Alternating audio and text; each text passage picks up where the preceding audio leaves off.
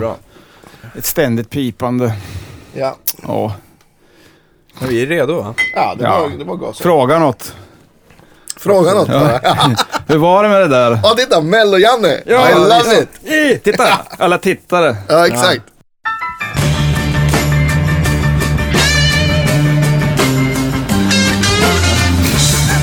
Följare. Nej, men jag drar igång här. Ja, kör bara. Mm. Då, som mina damer och herrar, är det dags för Guitar Geeks podcast igen. Och idag har vi inte mindre än Janne Lindén, även kallad Mello-Janne, som gäst. Och som vanligt har ni mig, Daniel Cordelius och Andreas Rydman. Välkomna. Ha, hur är det med er? Är det bra? Ja, det är fint. Ja. Det är bara fint. Har du återhämtat dig från... Du var ju med Ove Törnqvist. Ja, det har jag det. Ja. Det gick fint. Berätta. Ja. Ska jag ta den långa storyn? Vi tar den långa. Ja. Det är lika bra. Det finns ju lite tid. Jo, men alltså... Han ringde dig? Nej, det gjorde han verkligen inte. Nej. Ja. Du ringde honom? Ja, precis. Ja. Nu tycker jag så... Nej, alltså... Jag har spelat med honom en gång förut, det var ju 15 år sedan, men det minns inte han. Det var ju bara ett tillfälle.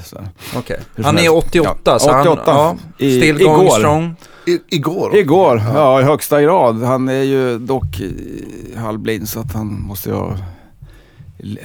ha någon som leder honom, men hjärnan är inget fel på. Nej. Han är cool, liksom.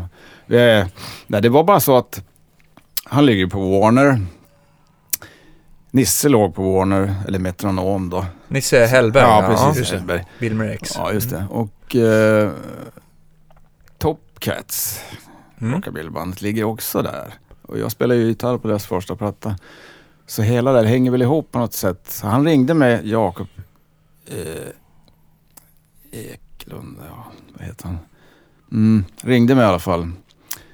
Och det förstod jag aldrig vad det var frågan om riktigt, men det var någon som skulle vara med i Mello och han undrade om jag ville vara med och spela gitarr eller mima. Låtsas spela gitarr i ett påhittat band då, The Boogeyman liksom. Visst. Jag tycker att det lät lite så här rock'n'roll, rockabilly, funkar det verkligen fortfarande det där? För det har ju varit på gång några år sådär. Ja. Mm. Är det inte liksom över? Nej, det tyckte han inte så. Jaha. Ja.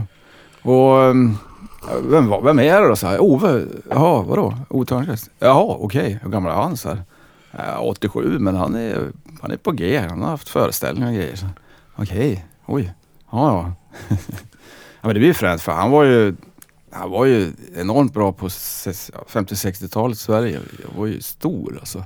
Sveriges svar på Lou Prima nästan. Ja. Han tog med sig rock'n'rollen och rhythm and bluesen från USA eftersom han är en gammal sjöman och boxare. För er som inte känner till Lou Prima, så ska man säga att det är väl så här lite italiensk ättling USA. Från New Orleans i och för sig. New Orleans, ja. Och vilken är hans största hits? Jag måste säga Just a Gigolo började jag tänka på. Bonacera kan man säga. Ja, känd i Sverige. Alltså. Kolla upp det, gott folk. För vi lägger ut en lista. Det är grymt, fantastiskt. Men det är väl... Sambutera på sax oftast. Ja, kanske. Och han själv. Men något sånt tyckte jag i alla fall att det var på något sätt. Fast på svenska då. Och lite buskistexter förstås. Ja. Mm. Det slog ju bra. Men jag tänkte att, Frinte tänkte jag det. Jag har ju aldrig varit i närheten av Mell och sådär. Och jag är väl den första och liksom... man ska ju inte snacka skit om det där, men det är ju ingenting för mig. Du har inte följt det liksom? Jag har aldrig brytt mig. Du tittar inte om på repriserna? Nej, jag gör ju inte det. Det är verkligen, jag har aldrig gjort. Men där tänkte jag... Så om jag säger så här, Ukraina 84, då vet du inte var de kom. Men berätta för oss. Jag har inte den blekaste aning. Berätta gärna. Nej, jag har ingen aning. Nej. Jag vet ingenting. Alltså men jag tänkte bara att det kan vara en kul grej. Det kan vara kul. Tänkte. Men det var bara det. Då sa att när ska det här vara? Så det är de här datumen. Då är man liksom med i en deltävling. 3 var för Oves del och i Växjö. Och sen har vi då andra chansen som sker längre fram. Någonstans i Linköping. Och finalen sker då den 11 i Stockholm. Jaha, och då tänkte jag, men turné med Nisse startar här, så att jag vet inte. Nisse Helberg. Ja, Nisse Helberg, fortfarande. Ja, den startar ju precis där andra chansen är, så att om det blir så, då är det kört för mig.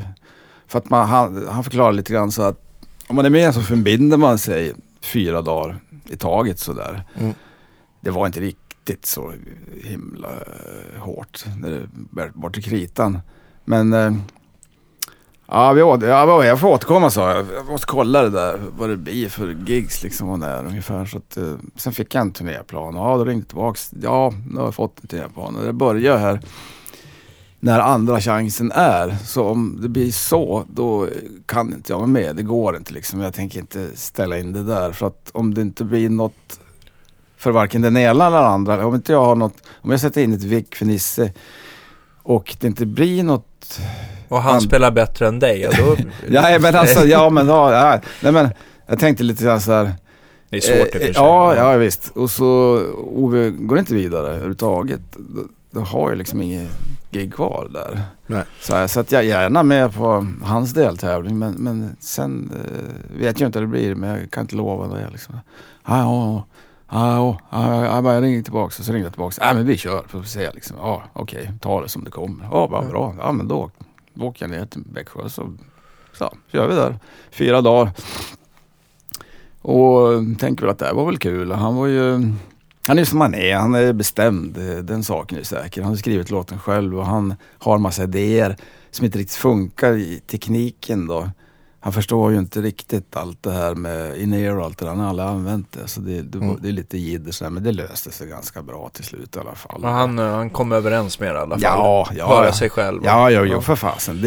Bara man rockar och är glad så det rockar han liksom. Han är old school på alla sätt och vis. Och ja, allting är ju liksom då singback, så att man behöver inte direkt lära sig något. Det är bra om man ser ut som att man spelar rätt. Vilken tonart gick den i? 3 tonartshöjningar. 3? Det är det. Ja. What could go wrong? Men det visste Lou att det är det som funkar. Det är antagligen. Det är gamla tricks. Ja.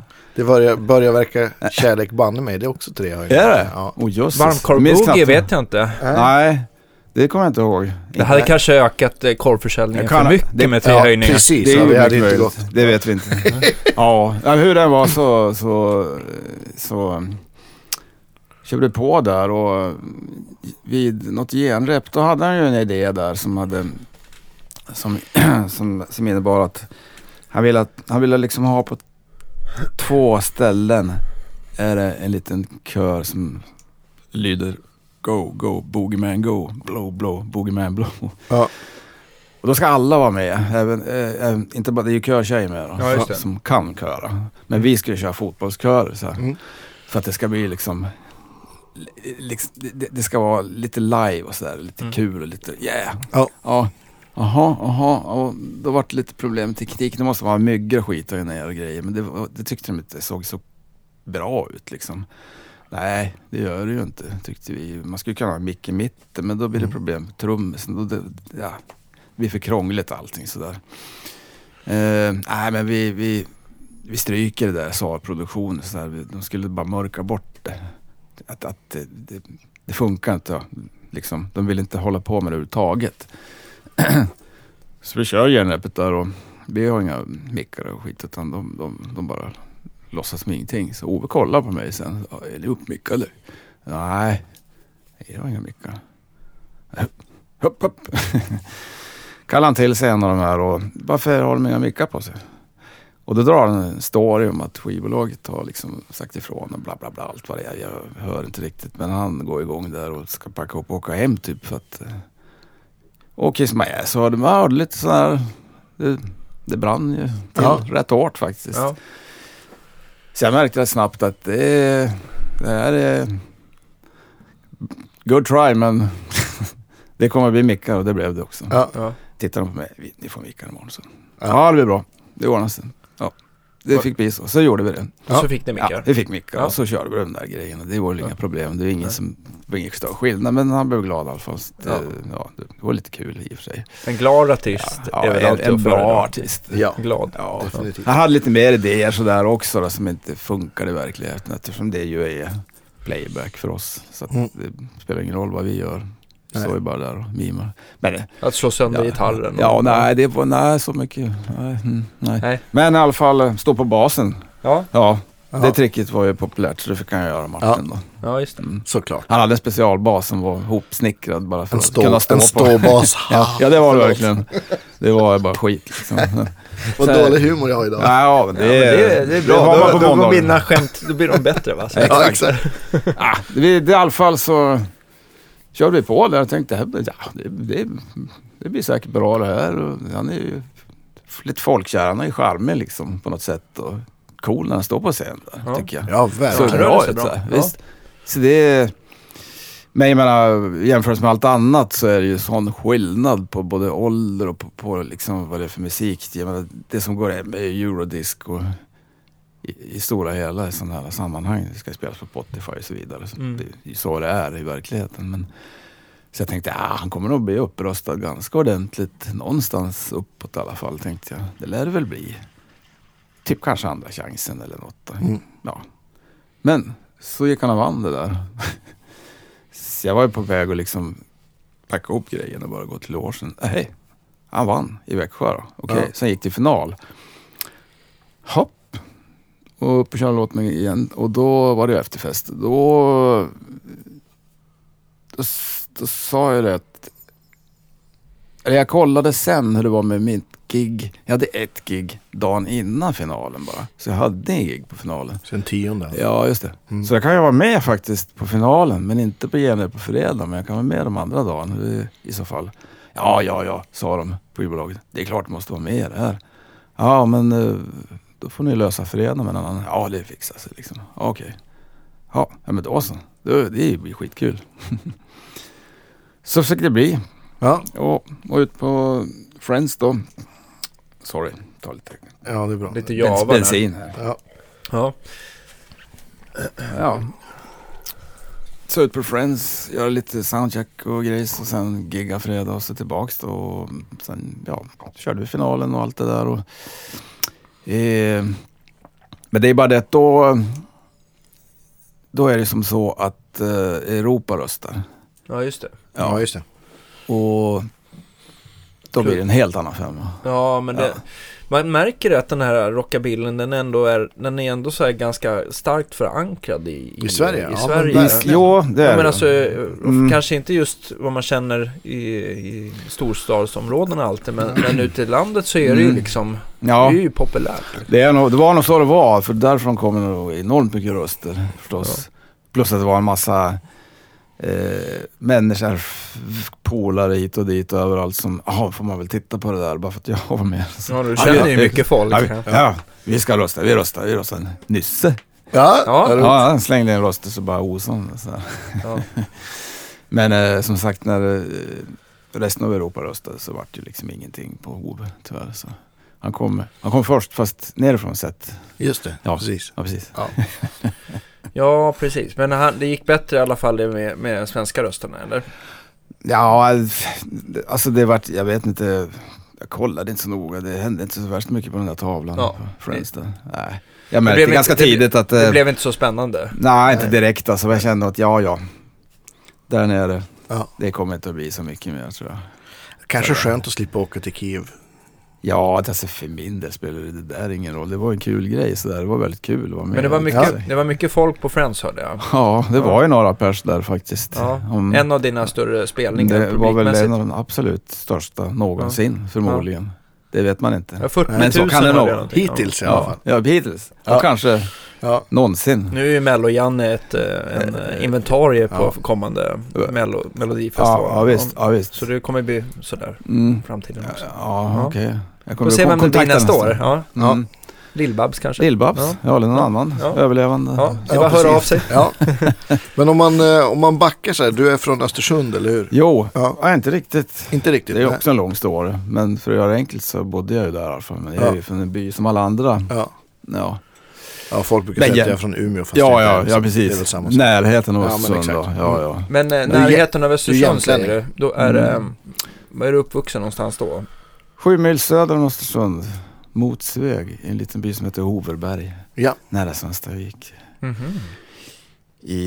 Längst ner vid Storsjöns slut. Just det. Hur länge bodde du där?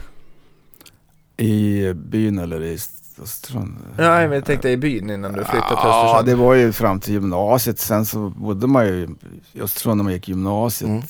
Det vill säga 73, 74, fram till 75 gick man gymnasiet. Och, ja, och sådär. Sen var det lumpen liksom fram till 78. När började du spela gitarr då? Fick du upp ögonen för det tidigt? Eller när, precis. Vad fick det att börja? Ja, det kan man undra. Det vet jag inte riktigt. Alltså, det var ju typ 68, 69 kanske. Något sånt där. Men jag spelade ju piano redan i andra klass. Mm. Man spelar ju alltid något instrument oftast. Typ blockflöjt var det på den tiden. Mm. Det var otroligt pinsamt. Piano var okej liksom. Mm. Men det var inte riktigt det jag ville spela. Jag ville spela elgitarr. För redan när man var, inte nyfödd, men snudd på, så var elgitarr väldigt stort för mig. Allt som gick med el. Elektriska instrument. Det var skitfränt tyckte jag. Mm. Och motorcyklar. Mm. Ja. Lika mycket intresse. Man kan säga att det är så fortfarande. Ja, det är det faktiskt. Det har inte hänt så mycket där. Alltså. Men så, jag tyckte elgitarr var så jävla coolt. Skivomslag grejer. Hade du liksom sett upp till någon då som spelade elgitarr? Nej, eller? Det kommer jag inte ihåg. Jag kan inte säga att jag kommer ihåg så mycket av det där. Det är bra länge sedan. Men alltså, hur det var så spelade jag piano fram till mellanstadiet. Då var det fiol. Ja. Mm. Lite inte fullt så rockigt heller alltså. Nej. Med strängar i alla fall. Ja. Men jag tror det var morsans idé det här. Liksom för att det kommer därifrån. Mm. Det här med spelandet från morfar. Ja, hon spelade lite grann. Men morfar var den som spelade gitarr. Ja. Jag har kvar den halsen, kroppen, vet jag inte vad den tog vägen för jag lyckades göra 2 delar av dem där. Av någon anledning. Efter en olycka med motorcykeln? Nej, efter en... Jag vet inte, det var kanske Hendrix, någon Hendrix idé där. Ja, okej. Okay. Jag misstänker det. Sen gick 2 delar. En Levin, en gammal fin. Sån där. Mm. Ja. Halsen är klar, kroppen är helt borta. Så, men där satt man ju prinkade på lite grann då i alla fall. Det där fiolandet gick ju över till slut. Fick det vara nog. Då orkade inte jag. Slängde den där backen som sprack. Alltså. Okej. Ja. Nej, det var ingen Stradivarius i alla fall. Nej, det var verkligen inte. Den hänger kvar där uppe i byn. Men då hade jag redan spelat gitarr hemma. För brorsan lärde mig. Min äldste brorsa, han spelar alla möjliga instrument. Han gillar jazz, tradjazz och grejer. Sen började han spela klassisk gitarr med fotpall och grejs och filade naglar och allt. Mm. Segovia var hans stora idol. Mm. Så han lärde mig de första ackorden, det vill säga E med 2 fingrar, eller G med 2 fingrar, tumme och långfinger. Så här. Ja, precis. Så fick man, ja exakt. Det gick ju ganska bra. Det lät hyfsat i alla fall. Om man dämpade en viss sträng, typ. Ja. Så vart det ett öppet G. Ja, det var på gång, ser du. Ja, just det. Sen kom man till E, E7, ja, och H7. Det var svårt, va? Ja, det var också enormt krångligt, men när man fick till det där, vet du, då vart det rock och gitarrboogie. Ja, på den vägen är det. Och så det gjorde jag liksom, det höll jag på med under tiden tills jag slängde ner fiolen i backen och då var det gitarrlektioner. Mm. Men det var väl egentligen så det där med gitarrbåge, det var någon av bröderna hade Arthur Smiths platta Guitar Boogie. Mm. Alltså original. Ja. Och jag minns inte vem det var, men jag hade hört den där och tyckte det var så fantastiskt bra. Så att allting som hette något med boogie var bra, ansåg jag. Tills diskon kom. Kan man väl kanske hålla med om. Ja, men allting... Så är det lite fortfarande, boogie. Ja. Ja, man kunde göra boogie av allting. Brorsan som spelade Gärdebilåten i boogie-tappning på piano. Ja. Liksom. Sådana grejer. Gitarrboogie, det var helt fascinerande. Så det fick man ju lära sig då. Och det kom nog av den där plattan, Arthur Smith, tror jag. Mm. Och sen... egentligen, de första idoler som jag kan minnas, det var faktiskt Sven Ingvars. Men folk i min ålder, det var ju så. För att rock'n'roll och så här, det var inte så himla vanligt. Där poppen, den missade totalt. Alltså... Den fanns ju där. Tänkte du Beatles? Ja, den poppen, ja. Modspoppen. Den. Det var aldrig intressant för min del. Jag har aldrig varit intresserad av varken Beatles eller Stones eller något av det där. Riktigt, jag vet inte fasen. För det var nog så att man hade... Sven Ingvars tyckte det var bra. För det var ju liksom ett rockband innan det blev ett dansband egentligen. Precis. Så många svenska band var då. Ja. Plus att de hade så fina gitarrer. Röda fendrar. Jazzbasar, strator och grejer. Ja. Tyckte det var otroligt coolt. Det ser så skitbra ut med de där. Ja. De var fjästarröda antar jag. Ja. Ja. Jag tyckte det var stenhårt. Så frågade jag Sven-Erik Magnusson en gång för några år sedan om de där gitarrerna. Ja, det fanns ju inte i Sverige då. Hagström importerade ju förstärkare men inte gitarrer. För att de byggde egna gitarrer? Nej, de fick köpa dem från England. Ja, okej. Okay. Jag tror vi beställde dem från England. Så, ja, okej. Okay. Intressant. Så att jag lyssnade på Sven Ingvars och började från början och sen inte nej sig kanske. Jag tyckte än idag att det introt är skitcoolt. Nej säger kanske med Ingvar Carlsson på gitarr. Han spelar bra då. Ja. Jag vet inte hur han gör det introt än idag. Vi får gå i det. Ja. Ja. Coolt. Alltså. Men sen så var det ju så att på brorsans rörradio fick man höra all möjlig musik från någonstans i världen, du vet. Ja. Man fick ju in hela världen på de där gamla rörradion. Det kan ju vara Radio Nord, Syd, Luxemburg. Ja, ingen precis. Aning.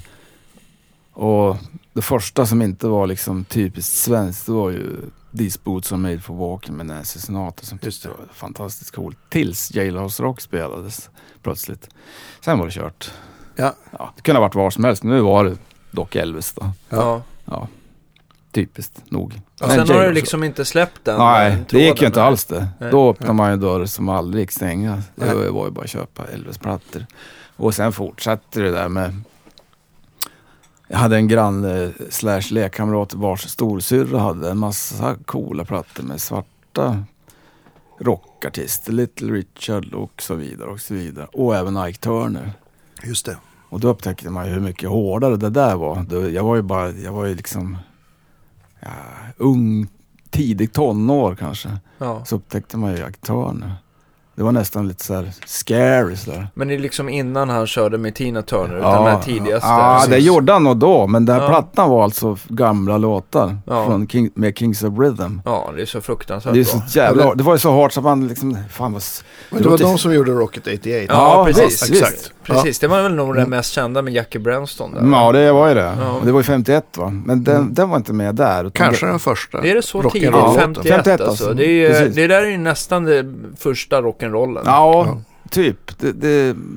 Det råd jag delade det med. Men det kan man ju tycka att det är faktiskt. Ja, det är väl lite mer boogie kanske än rock'n'roll. Ja. Det är kanske svårt att säga var gränsen går där. Rhythm and blues i alla fall. Och det lutar väldigt mycket mot rock'n'roll. Jag var på Sandstudion där den är inspelad. Ja, visst. Och då berättade de att de hade kört, för de hade hört talas om studion då. Mm.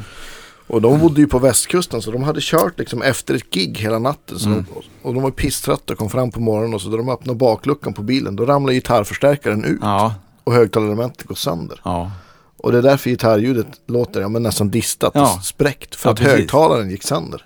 Det är ju lustigt det där, för att det är ju samma story hela tiden med Johnny Burnetts Rock'n'Roll 3 och Paul Burlesons förstärkare som ramlade ner och rör lossnade. Sägs det. Ja. Och därav distade soundet. Det vet man inte, men det är möjligt.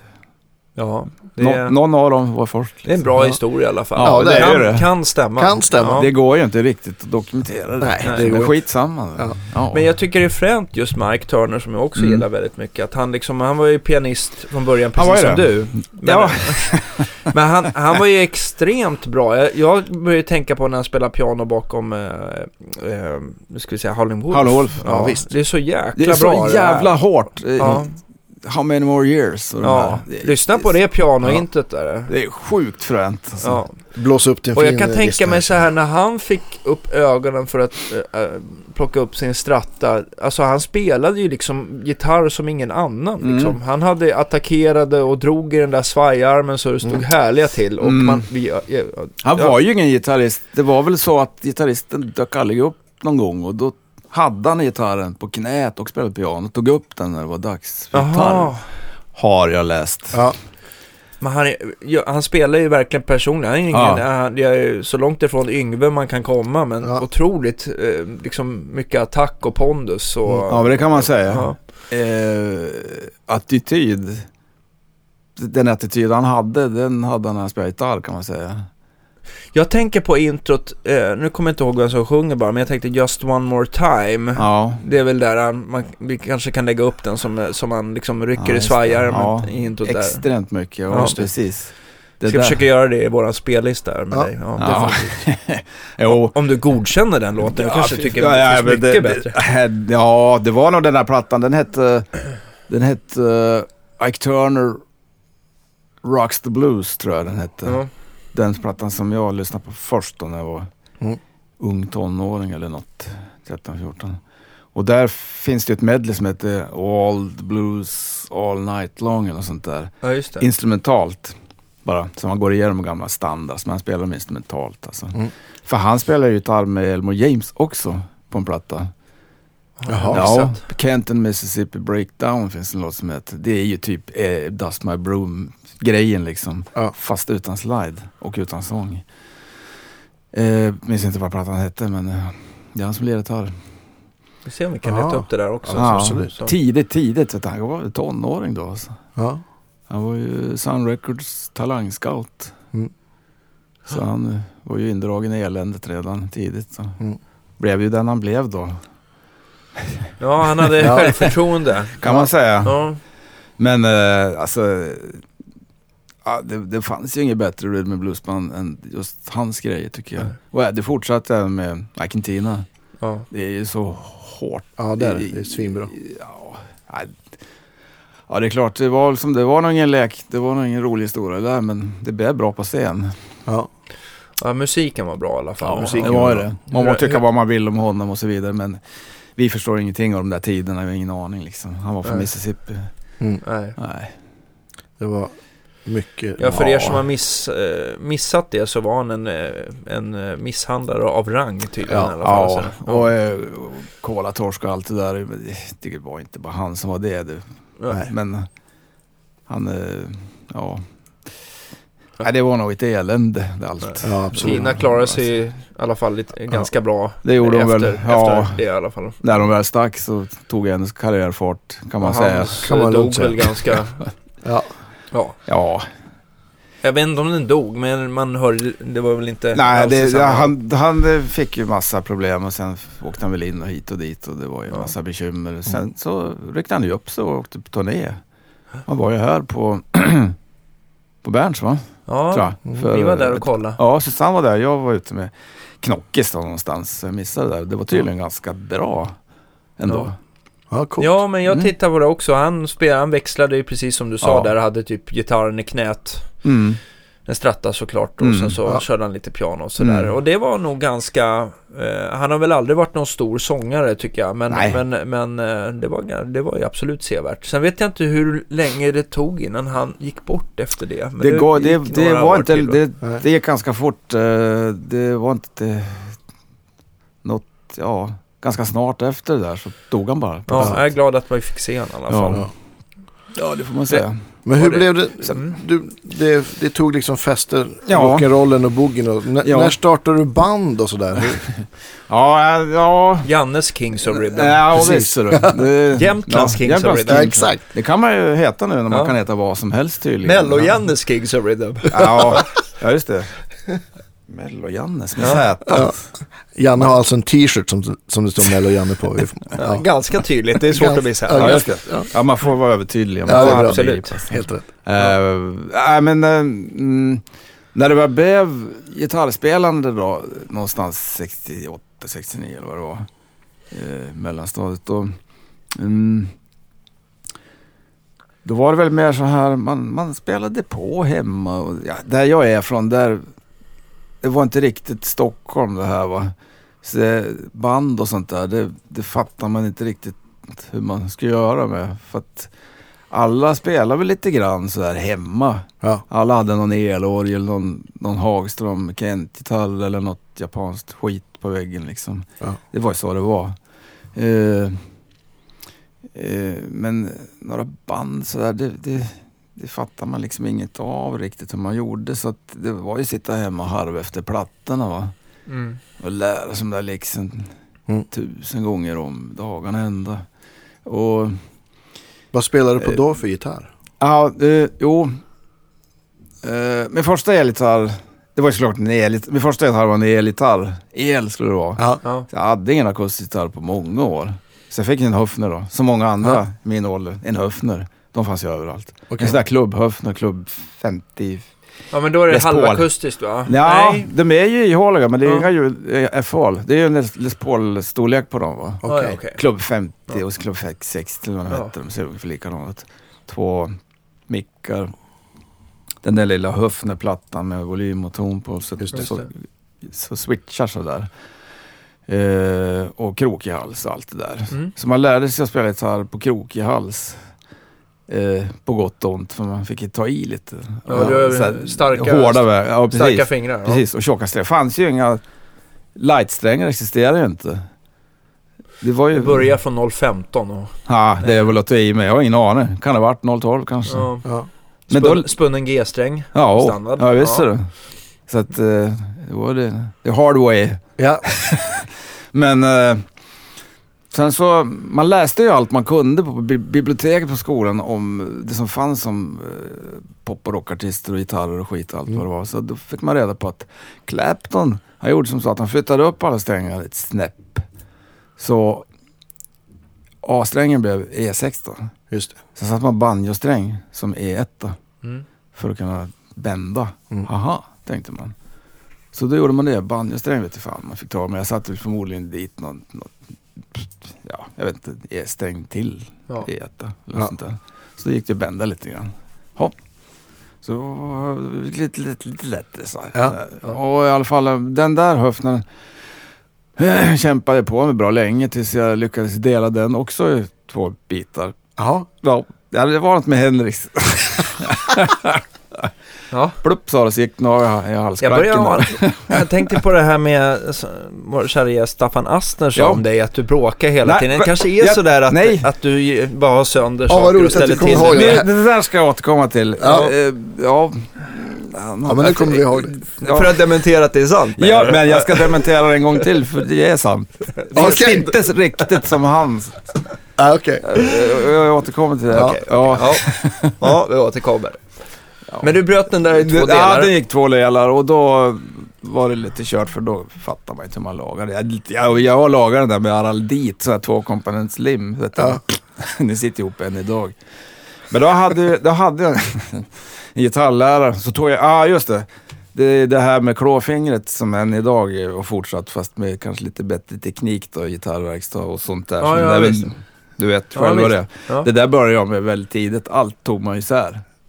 För att sen fick man inte ihop. Ja, precis. Ja. Mickarna tog ju så här. Oj. I mulkyler. Nej, fick jag aldrig ihop med. Såklart. Men jag var tvungen att ta så här grejerna för att se vad fan det var där inne. Ja. Sen lärde man sig att sätta ihop skiten också. Ja. På ett bra sätt. Ja. Och det vart samma med den där höften. Sen åkte ju 1000 bitar liksom. Så här, mickarna och tog ju så här alltihop. Och så här. Det blev liggande där. Och han som var då gitarrlärare, musiklärare, det var en snubbe härifrån som också hette Janne. En ganska flummig typ, men han hade en 335. Och han var där 8 och halva 9. Sen drog han tillbaks till Stockholm. Han var bara vick då. Ja. Och han var den enda gitarr/musiklärare som lärde mig något överhuvudtaget. Ja, förutom de där gubbarna man hade som lärde mig noter. Så jag kunde ju noter och allt det där. Ja. Det var ju bara att noter var ju inte coolt på 70-talet att kunna. Man skulle ju jamma då. Ja. De slängde man. Så nu har man ju glömt allt det. Det var ju lite dumt alltså. Men noter, vad fan, man satt där och spelade tuntiga låter. Det fanns ju liksom rockmusik och det fanns ju inte på noter. Nej. Så jag sket ju bara det där liksom. Lite rebell sådär. Noter. Puh. Nej, jamma skulle man. Ja. By ear liksom. Så gehöret har man ju övat upp. Men han i alla fall, han hade en 335, han röd. En tidig, vill jag minnas, med stop-tail-piece naturligtvis. Helt rätt bluesgitarr. Jag hade ju inte koll på det där riktigt än. För att jag hade ju höften hur som helst. Vad vi gjorde där, när det var gitarrlektion, det var just jamma. Ja. Ja, liksom han bara, ja, vad vill du liksom lira för något? Så här, ja, för fan vet jag, så här, inte. Då satt han på lite plattor och spelade till dem bara så här, du vet, ja. Rätt grejer. Han fattar ju lite grann vad man ville. Så han lät mig göra vad som helst, kompa eller ja, du vet, whatever. Kör något till det här bara. Visade han fräna licks då också? Nej, inte direkt. Jag tror han... Det var där man lite grann lärde sig att kompa sådär. Ja. Du vet, de där grejerna. Kompa istället för en massa solon. Det lärde mig väl tidigt. Faktiskt lärde jag mig det genom svensk folkmusik. För min brorsa drog med mig till hembygdsgården i byn. Där gubbarna och kärringarna spelade fiol, sitter och dragspel. Ja. På söndagar, när det var fika. Och jag har en liten glasögonprydd närsynt pilt satt där med min höfner i transistorradio som förstärkare och kompade. Fottis, hambo, vals och polka, allt vad det var. Bra skola. Ja, antagligen. Så där lärde man sig kompa till musik. Det kom jag på sen. Det var nog bra det. För det är en konst alltså. Exakt. Ja, det är det viktigaste. Det är en av de få saker som jag tänkte att ja, men det ska jag fråga Janne om. Du är mästare på att spela så här liksom rock'n'roll. Waka waka. Waka waka gitarr. Vad är det som gör ett bra waka waka komp? Alltså det är ju en blandning mellan vänsterhanden och högerhanden. Många hävdar ju downstroke ska det vara, men det går kanske, inte i alla det tempo. Går ju inte, det är Rick Parfitts skola som nu är tyvärr bortgången. Ja. Han kunde ju där downstroke, men det är inte riktigt så det är. Så man kör ju en blandning av både och alltså. Så det... Ja, men lite, jag tänker också så här, jag tänker också förutom den här Chuck Berry och de där att man Jimmy Vaughan är ju en ganska bra skola. Ja, verkligen. Eller waka waka. Ja, men han har ju lärt sig det där dels han alternerar ju tänker jag upp. Ja, det är verkligen. Ja. Jimmy Reed kompet är ju han liksom doktorerat i kan man säga som är en slow variant av det hela, men då kan man ju köra downstroke så där och hur är Jimmy Reed kompet då? Ja. Ta telan där. Ta den där Weissenborn. Ja, just det. Jag tror telan är den som är volymstarkast. Ja, förmodligen. Ja. Oj, det är ett fantastiskt album. Har du ett plektrum? Ska vi se. Vi rotar i våra fickor. Ja. Det är 2000 där. Ja, den duger kanske. Och sen hörs det här nu då? Ja, men vi... Ja, det är Jimmy Reed.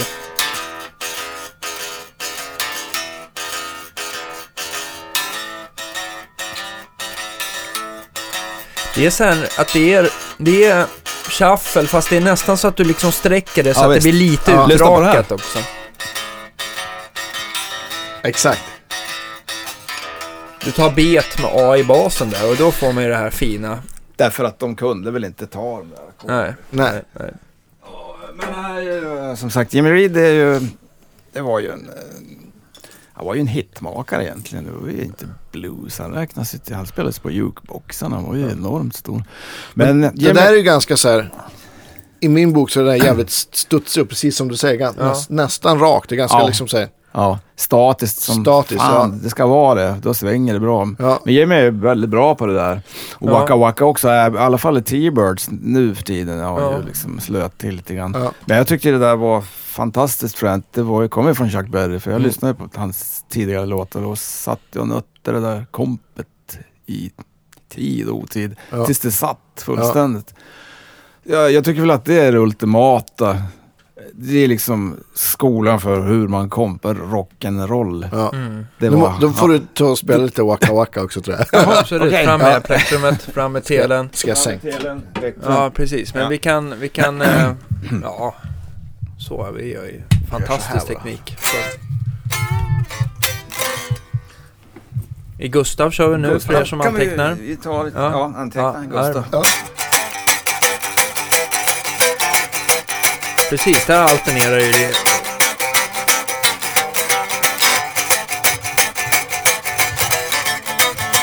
Får jag lov Andreas? Jag känner att jag vill dansa lite. Det är fantastiskt. Jag kan lova att ingen av våra lyssnare inte börjar gunga med huvudet nu, precis som du och jag Andreas. Ja. Eller måste man uppleva det live så här? Jag vet inte. Ni får återkomma till oss i... Snyggt! Grymt!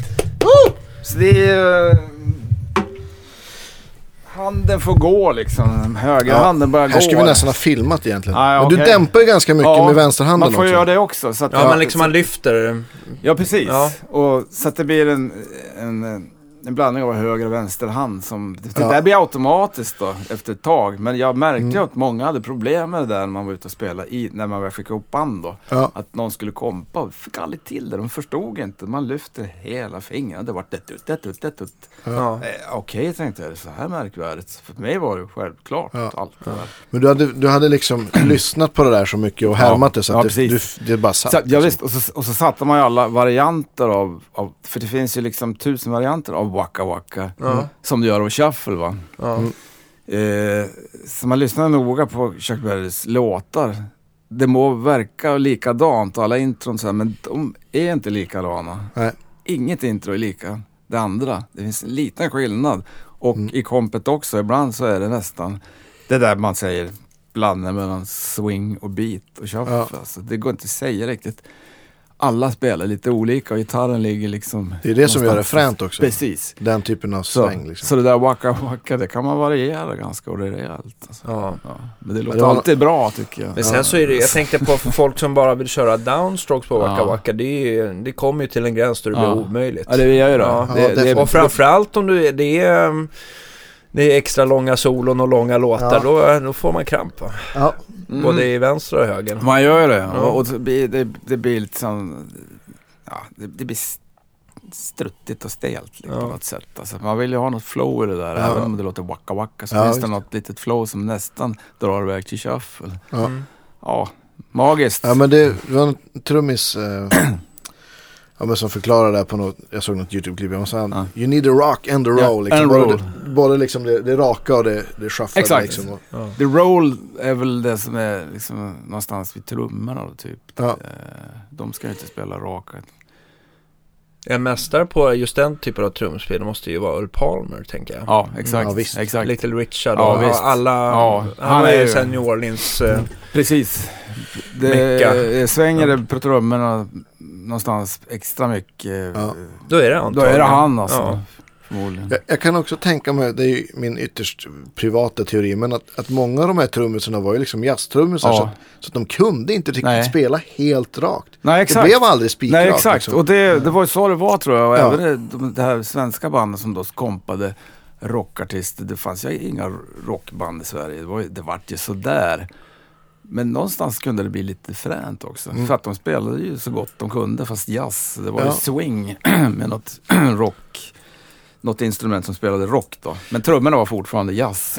Men det där är intressant. Även om man liksom får se gamla klipp på tv till exempel.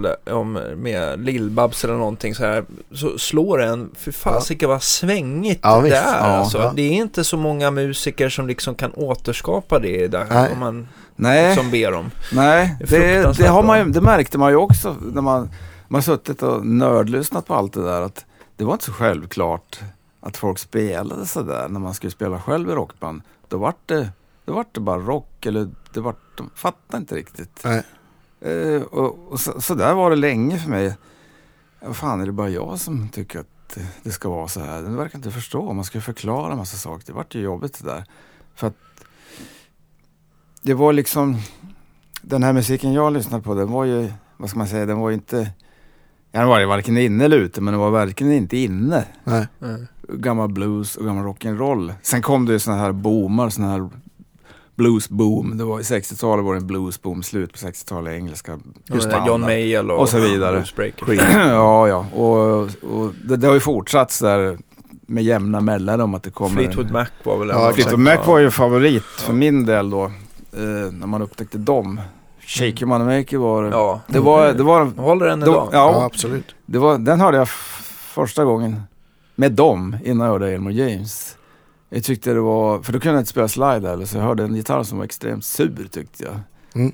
Det var då Jeremy Spencer som spelade slide. Ja. Jag tycker det lät surt. Ja. men bra röst och bra attityd. Så. Ja, sen vart man ju helt inne i Fleetwood Mac och Peter Green. Han var ju den som verkligen kunde spela bluesgitarr. Mm. Men tyvärr vart ju aldrig han riktigt gud som Clapton och allt. Ja, han drogs väl med mentala problem. Han drog i sig för mycket... Ja, det var väl droger. Alltså, syra helt enkelt. Syra. Jo, och sen var det kört för honom tyvärr. Alla gitarrister gick då till helvete för att flytta på Mac. Ja, konstigt men han liksom, jag tänkte på Peter Green där. De utsatte väl honom för så här elchocker och... Kanske. Han var ju mentalpatient. Mm. Ja. Det var konstigt alltihop där, tyvärr. Det var fantastiskt band då, 67-68. Alltså. Lyssnade mycket på den där alltså. Jag tyckte han hade en fantastisk ton. Mm. Och vibrato. Ja, visst. Det är svartare än så där kan man inte spela. Nej. Det är just det som jag kan förlåta jag bryter av. Nej, jag kan känna att om vi pratar hela tiden. Ja. Då vi pratar om det är åt mig. Nu får alla prata alla. Ja, precis. Fritt, ordet är fritt. att om vi pratar om sväng att men du försökte förklara liksom sväng för folk att det inte gick in. Det som jag upplevt själv ibland så att det kanske blir lite för för hårt och lite för vitt om man får säga så. Det blir liksom för fyrkantigt och eller för lite jazz kanske eller jag vet inte. Ja, nej, men det måste ju vara det är något sånt. För lite jazz, men det ska inte vara jazz heller. Nej, det ska inte vara jazz heller, men liksom men att det bara blir för stift kanske. För stift. Ja, det är något det alla spelar. Men det går ju inte att få till om det svänger om du spelar liksom hårdrocks hårt på trummorna. Nej. Kan du ju aldrig få det varken låta eller svänga det är sådär. Det är liksom. Det man oftast upplevt att de kör boom, flack, boom, hårdrock. Så här, då är det ju kört på en gång. Men jag känner mig i alla fall extremt lyckligt lottad när man har Johan Svensson på trummor. Ja, som han som kommer ändå från Akis då, som kanske klingar lite negativt när det gäller rock'n'roll. Men att han är från jazzskolan så man märker att han kommer från det hållet. Så då tycker man att det får bli en annan visst. Men så där var det ju. Till slut upptäckte man ju de här som egentligen var lite försiktiga jazztrum så här, för man upptäckte det fanns ju sådana yngre också som satt och spelade väldigt dynamiskt nästan så att det knappt hördes, men de svängde mycket bättre när det var bart i kritan. De tog i lite grann som hand exempelvis och så vidare. Och de här har ju nu på senare tid har ju det här blivit liksom självklart. Nu har ju alla koll. Alla yngre har ju koll på rhythm and bluesen. Det har ju dykt de senaste 15 åren har det ju de här rhythm and blues rock'n'roll-banden i Europa är ju bättre än någonsin alltså. Ja. Med full koll på det där grejset. Det är kul. Ja, som man har ju spelat, nu har man ju spelat med så bra trummisar. Så man är bortskämd alltså. Ja, verkligen. Du vet, jag tänkte när du vet exakt vilka jag pratar om. Ja, jag vet precis. Men jag tänkte till exempel när du var inne, du nämnde ju Knockis där, det vill säga Knockout Greg Empty Weather som de hette då. Och då var det ju Marcus Andersson på trummor. Och det han satte väl lite nivån. Ja, jag tycker det. För hur det skulle vara i rhythm and bluesband. Jag menar, det fanns ju bra trummisar som även han lyssnade på. Jag kan tänka mig Stoffe och kanske Arnold Fibsen och sånt där. Absolut. Som är otroligt bra blues-trummisar också. Men Markan tycker jag, som han kallas. Little Mark. Fantastiskt. Ja, visst. Ja, verkligen. Ja. Jo, det märkte man ju då när man... För det fanns ju massa bluesband så där till höger och vänster. Men det var ju, som jag tyckte... Så här, hojklubbsblusen och trötta gubbar som stod och harvade en massa skit och jammade i evighet. Så det svängde ju aldrig. Hur mycket man än gillar blues och old school musik och allt vad det var så tålde jag aldrig de där banden. Det gick inte att lyssna på liksom. Det var en blandning mellan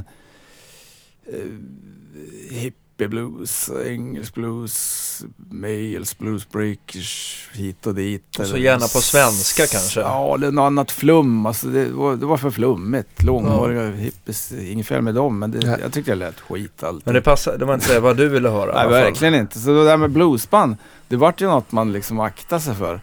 Det var någon som sa det, så här, någon apis. Frågar man någon så här och de säger att vi har ett bluesband. Ja, tack. Nej, vi hör av oss inte. Ja. Det var ingen som ville ha det. Det var bara tråkigt. Tills man upptäckte att till exempelvis Blue Weather då. Det styrte ihop en riktigt bra rhythm and bluesorkester som svänger. Det är ju blues, men det är mer rock and roll rhythm and blues än vad det är blues. Det svänger liksom. Det är inget depp, det är ingen som står och halvrar i tallsolen i all evighet och glider, utan här svänger det. En låt börjar starta bara så här. Ja, precis. Ja. Men de, jag tror att de var ju nästan som så här missionärer när det gäller hur få fram hur gammal rhythm and blues skulle låta, va? Ja. Eller blues givetvis, för de alternerar ju däremellan. Ja. Och jag tror att de höll sig ganska mycket, ibland givetvis så kunde det bli improvisation och solon blir lite längre, va? Men de ville nog nästan förmedla hur originalinspelningen var. Jag tror det. Vormen, liksom. Ja, Greger har alltid hållit sig liksom väldigt nära originalen för att det ska svänga utan att det blir plagiat. Ja, men liksom återskapa feelingen. Där, liksom. Och det var ju det man ville höra. Det tyckte jag. Det är det som är hårt. Inte att spela högt och distat och massa solen. Det är inget hårt, det är bara jobbet. Mm. Men det där, då var jag liksom som Ike ungefär. Ja. Hårt styrt band. Ja, som precis. Arrat. 3,5 minut låt bara. Tjopp. Ja. Inget annat. Eller 2 minuter räcker. Men du hamnade i Östersund sen. Vart var vi? Ja, jag vet inte. Nu är vi i Östersund. Tillbaks. Ja. Ja, men du flyttade väl kanske till Östersund efter gymnasiet. Eller i gymnasiet. Lumpen var vi. Ja, visst fan. Den här... Jävlar. Vilken röra det blir. Ja. Ja, vi pratar om viktiga saker som sväng. Då spelar det ingen roll. Nej, exakt. Nej, men det var ju han gitarrläraren där. Ja. Han flyttade tillbaks. Mm. Han sa ju till mina föräldrar att grabben måste ha en riktig gitarr. Det här går ju inte. Nej, jag hade fått en annan gitarr innan, en Dynacord.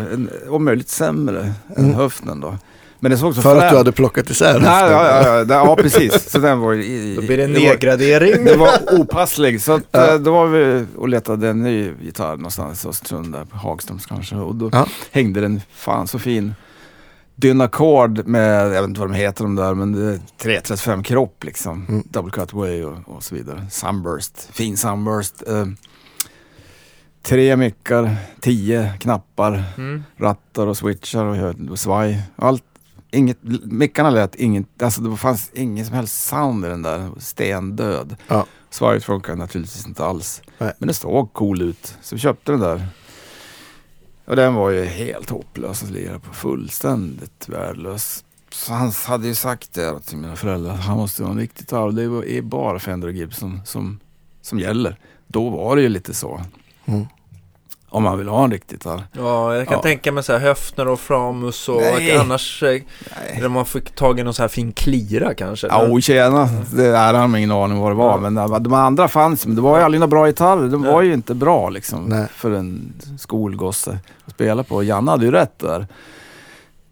Och det värsta av allt var ju att han skulle ju sälja sin 335-ar och sa han, som låg på bordet där, den röda, för 2 500. Ja,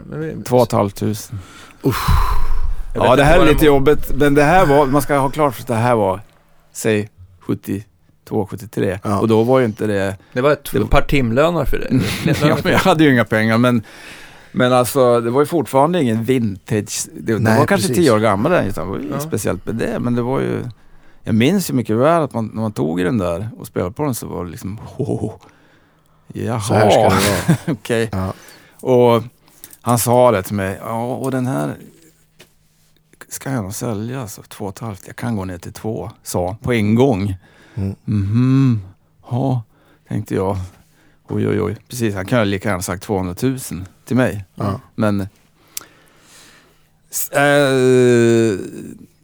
hur den var så flyttade han tillbaks hit till Stockholm, till Ekerö tror jag, för de, morsan då som var lite, hon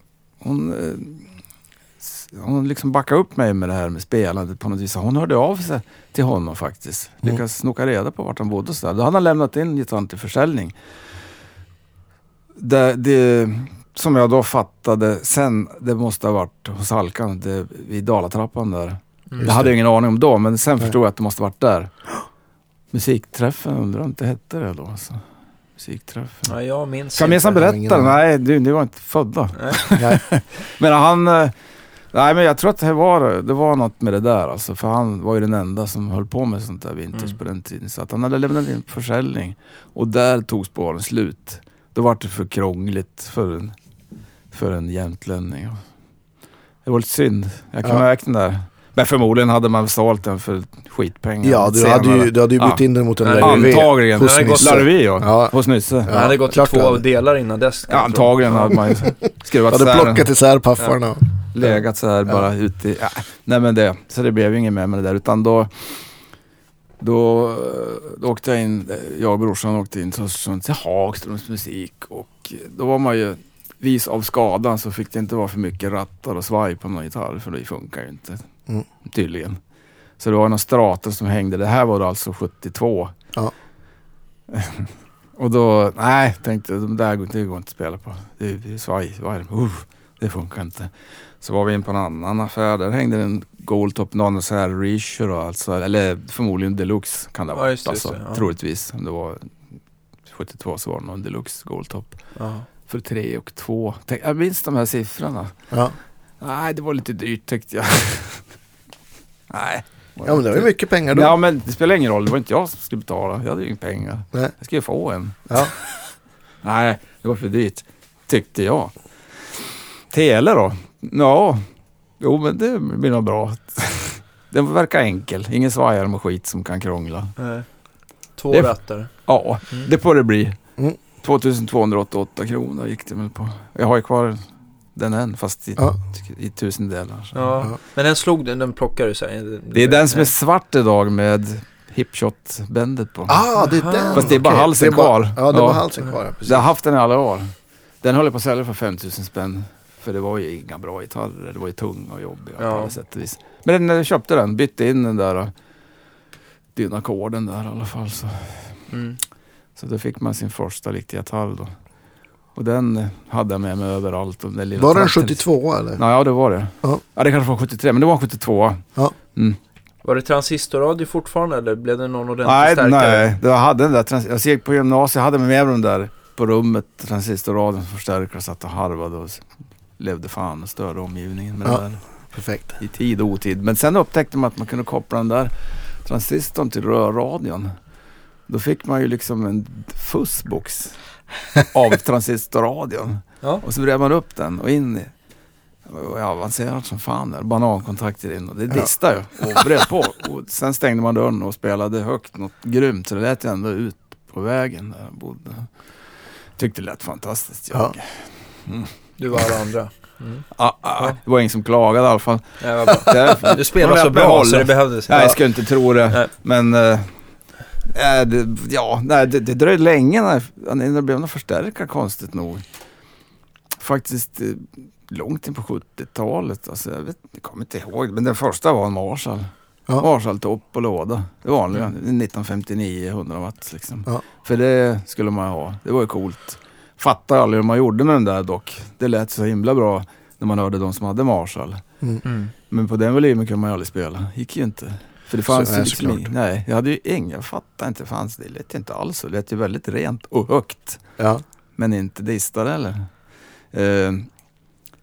För att vi då som höll på, vi hade ju liksom dragit ihop en liten orkester och lite polare där uppe från som man jammade eller repade eller vad man ska kalla det för någonstans i någon bygdegård. Det var ju aldrig några gigs där, men man hade något band i varje fall och försökte. Ja. Ingen sjöng, så att jag spelade på massa Ventures-låtar och sånt där bara. Instrumentalt jox. På en Marshall. Ja. Ja. Men jag hörde att det lät ju inte riktigt rätt. Det var inte riktigt samma sound det där alltså. Någon efterklang så här bandeko. Nej, jag hade ju ingenting överhuvudtaget. Det var bara så här, fan får man till det här? Det var jättekonstigt var allting.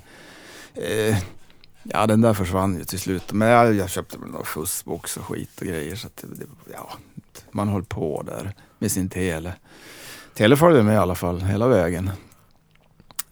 Tills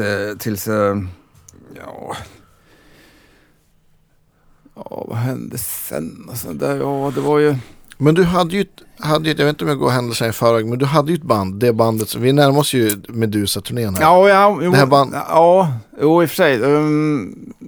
Då hade vi ju, kommer inte riktigt ihåg vad som hände däremellan, men det var väl lite så mycket som hände. Man lirade ju lite grann här och var i trakterna där uppe med det här. Och... Det Det var väl ett annat dansband som hörde av sig som tyckte jag någon talang i 16 år, men jag vill inte vara med i dansband. Det fanns ju inte en chans, aldrig i livet. Så man gnetade på där och jammade eller repade och till slut så hade vi ett band då, som sagt. Som hette? Ja, det var inte det här bandet. Det var något annat. Det var någon andra människor. Det var äldre människor som drog ihop något som hette Backfish Blues Band. Konstigt namn alltså. Backfish Blues Band. Mm. Fan hur det kom till. Skulle spela blues då. Fast ganska tråkigt var det. Man försökte i alla fall. Det var i alla fall någon som sjöng och så där, för jag kan ju inte sjunga. Så att jag harvade på runt trakterna där med det där. Lite hit och dit runt Jämplan typ. Mm. Ja, stort sett. Ja, det var i alla fall ett band. Det var ju kul.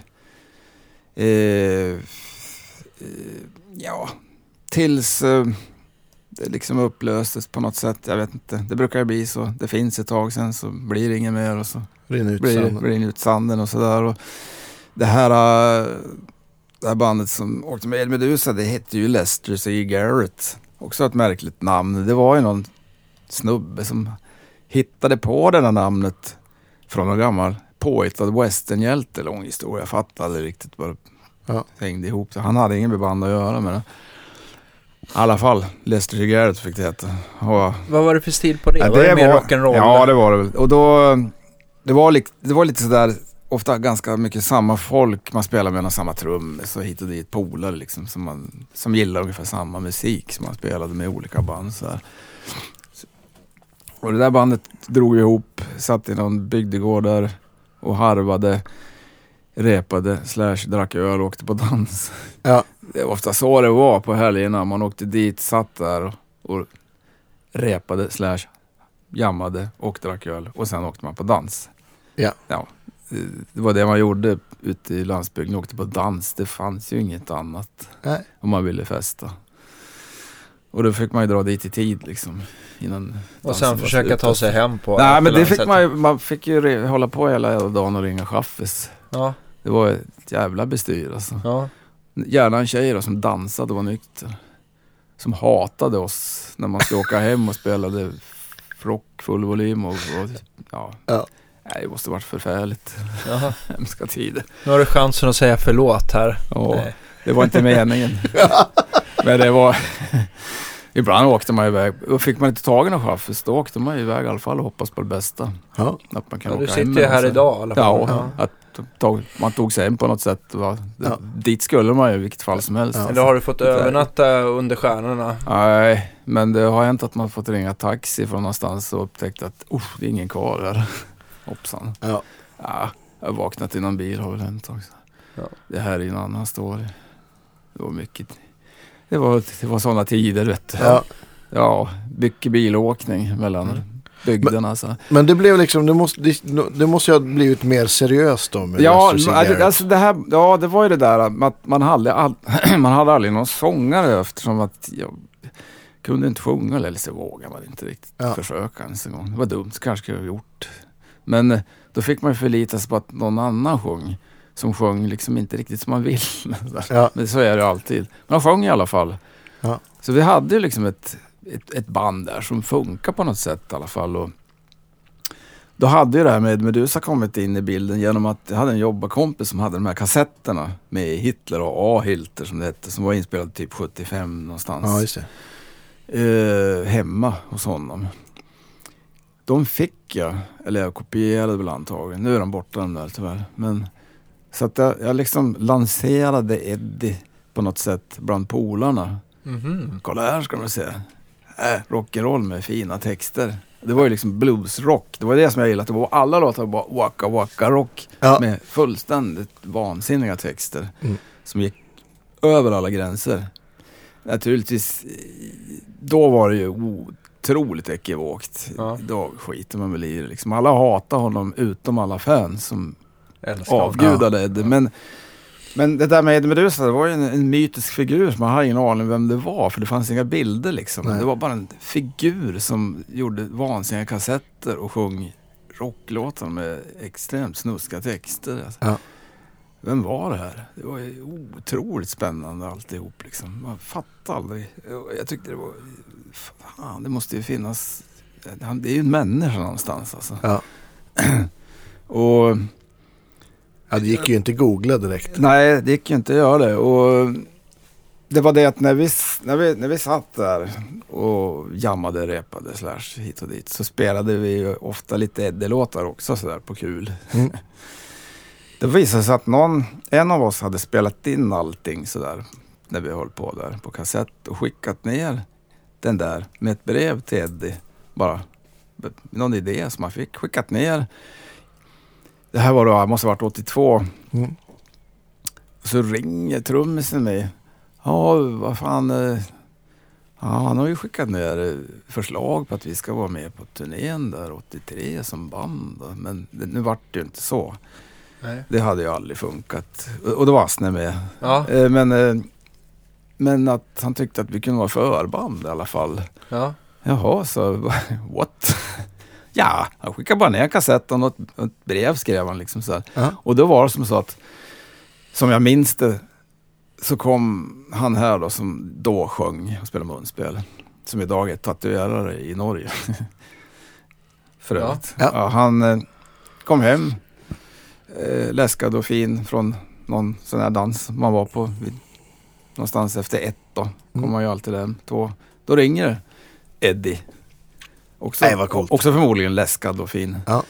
Ja, det är Medusa. Ja, visst, jag tjena. Hej. Prank call. Ja. Visst är det säkert. Jo, men det är det faktiskt.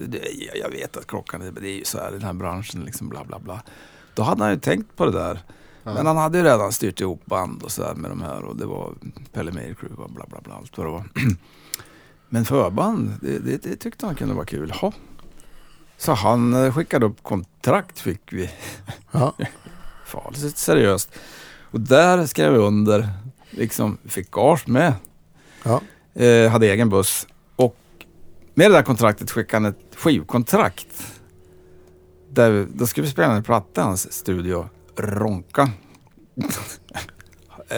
Okej, tänkte jag. Vad ska vi spela? Vi har inga låtar. Ja, men han tyckte bara att det kunde vara kul att spela in lite. Det var inte så noga. Nej, men okej. Så vi åkte ner. Den vintern,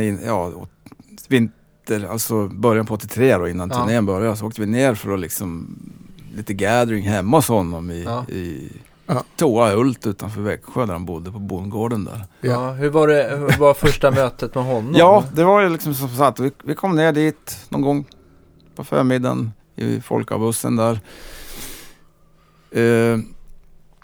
Träffade hans dåvarande sambo Hanne, en skånska som sen var turnéledare. Och hon satt där i köket, gjorde hon en fika åt oss och pratade länge och väl så där. Och han var ju inte vaken än. Någon gång efter 12, då kom han ner släntrande från övervåningen ner för trappen och hälsade på oss genom att han sa att ja, det här är Leicester Sea. Kukurunkurö. Okej, tänkte jag. Här är han. Ja. Eddie. Eller Eddie Norstedt som heter. Men han var ju väldigt hygglig, och han berättade ganska mycket saker om sin barn och allt möjligt på den där korta stunden vi satt där och fikade i köket. Liksom. Han var ju en hygglig... Innerst så var han en trevlig, intelligent snubbe, men han var ju väldigt... Han hade ju blivit skruvad av sin uppväxt och allting. Han var ju chef till allt möjligt där. Slagen och utnyttjad. Och... Ja, det var mycket. Han var mobbad hela sin... Alla de där felen, alla de där jobbiga grejerna hade han ju i bagaget, det märkte man ju. Det var mycket konstigheter liksom. Plus att han var ju naturligtvis missbrukare redan då. Självmedicinerade ganska friskt. Ja, precis. Ja, och han började ju dagen med knöla in en snus, en cigg och en folköl, eller han drack folköl hela dagen liksom. Och sen åkte vi hem, och så kom vi ner till, det var dags för turnén då i juni eller vad det var. Blev det någon platta? Kanske. Ja, det blev en platta. Den är mytomspunnen idag. Finns den? Den finns, jag har den hemma här. Ja, roligt. Ja. Jo då. Men den hittar vi inte på Spotify eller? Nej, det får man verkligen inte hoppas. Men var det låtar som ni hade, som ni liksom skrev själva eller kom han in och visade? Nej, vi plitade ihop något skit där som rock'n'roll sådär. Vad hette den största hitten ni hade? Det var ingen hit där, va? Ja, men vi säger någon som var lite mer poppis i alla fall. Nej, det går inte. Finns ingen. Du viftar med armarna här. Nej. Tvinga mig inte. Nej, för fan. Nej, det var inga hits. Okay. Sen var det väl, det vart lite bland. Alltså, det slutade med att det är jag som spelar på det där. All gitarr är jag som spelar. Han spelar bas. Och vår trummor spelar trummor. Och så sjöng de här som kunde sjunga. Vem spelar bas? Eddie. Mm. Det är ju tungt. Ja, för att... Det band som blev sen, för den där plattan spelades in året efter turnén. Mm. Då fanns inte det där bandet riktigt kvar. Ja, just det. Okay, för det var lite så här, när man är på turné så visades liksom att där kommer slagsmålen in. Man är inte riktigt rustad för det. Alla är inte riktigt gjorda för turné, märkte jag. Nej. Jag var ju... Så du var tvungen att slå dem? Nej. Jag har inget med det där att göra, men vissa blev väldigt osams. Så... Förlåt, jag bröt av. Ni åkte hem och skulle på turné. Vi tar vidare. Ja, vi åkte hem och sen skulle vi åka ner. Det skulle börja egentligen midsommar, men det visade sig att det blev ingen midsommargig, för det var ingen som vågade boka i The Medusa på midsommar. Hörde jag. Ja, det var tänkt så. Ja. Jaha, nej, men sen hörde man, nej, det var ingen som vågade ta dit det blir upplopp liksom, det är för mycket fylla. För han drog ju mest folk efter Carola det året. Det var precis packat överallt. Ja. Alla raggare, de trakter man var, kom ju som, det var ju karavanen och tog sig knappt fram, alltså. Det var ju sanslöst. Men de började i jul i alla fall, Kungälv, så vi åkte ner dit och hade lite meet, och då var alla där då, liksom crew och band och allting. Det Pelle Meijer crew, så det var ju märkvärdigt. Mm-hmm. Bara Stockholmsmusiker, Astner, Binge på trummor. Så visste man, han var här, varit med i november då. Ja. Astner visste man inte någonting om, men han var ju redan då etablerad och liksom lite för bra på gitarr för att det skulle vara bekvämt. Jag kan ju spela vad som helst liksom. Mm. Och Kim Wilson, en irländare på andra gitarrslide, han gick på JIT då, tyckte man var otroligt märkvärdigt. Okej, det finns något som heter JIT, för då fanns det i MIT, men det fanns bara Guitars Institute of Technology, det fanns inte allt det andra som gör idag. Så han gick där. Han hade gått en termin så han skulle dra upp stålar till nästa, tänker jag. Men GIT, det låg också i Los Angeles. Jag har för mig att det låg någonting i Boston, eller var det Berkeley? Ja, det är Berkeley. Det här är ju Hollywood. Eller MIT. Mm. Och då fanns bara GIT och sen kom ju VIT och allt det där. Och så var det Mats Lindberg på bas. Han var från Uppsala. Jag vet inte om ni vet. Nej. I alla fall, så det var ju bra band alltså. Mm. Han hade ju ett skitbra band. Det lät ju bra. Det var nog det enda riktigt bra band han har haft kanske. Ja, vet inte hur. Ja. Sen vet jag fanns. Efter det där så, det var inte så mycket mer sådana där grejer. Men då vi åkte ut på turnén och det var ju hela resten av den sommaren var det ju gigs. På den tiden så var det ju gigs hela tiden på sommaren. Det är ju inte så riktigt längre. Men det var inte bara fredag, lördag? Utan då åkte man bort och sen var man ju borta. Och det var ju lite uppehåll ibland sådär. Då åkte... Vissa av oss åkte omedelbart hem. Man hann knappt se fotsulorna på dem. Så bara bussen brände iväg hem. Och jag tänkte, hallå... Det är ju på turné hem. Ska man dit göra? Det vill man ju inte. Man har kommit ut på turné. Jag tyckte det här var toppen. Det var det bästa som har hänt. Man var på turné med alla ingredienser. För det här var på 80-talet. Början på 80-talet. Ja. Allt fanns ju där för en sån som mig. Ja. Jag har aldrig att jag åkte hem till en chans. Jag tror jag åkte hem en gång. Möjligen.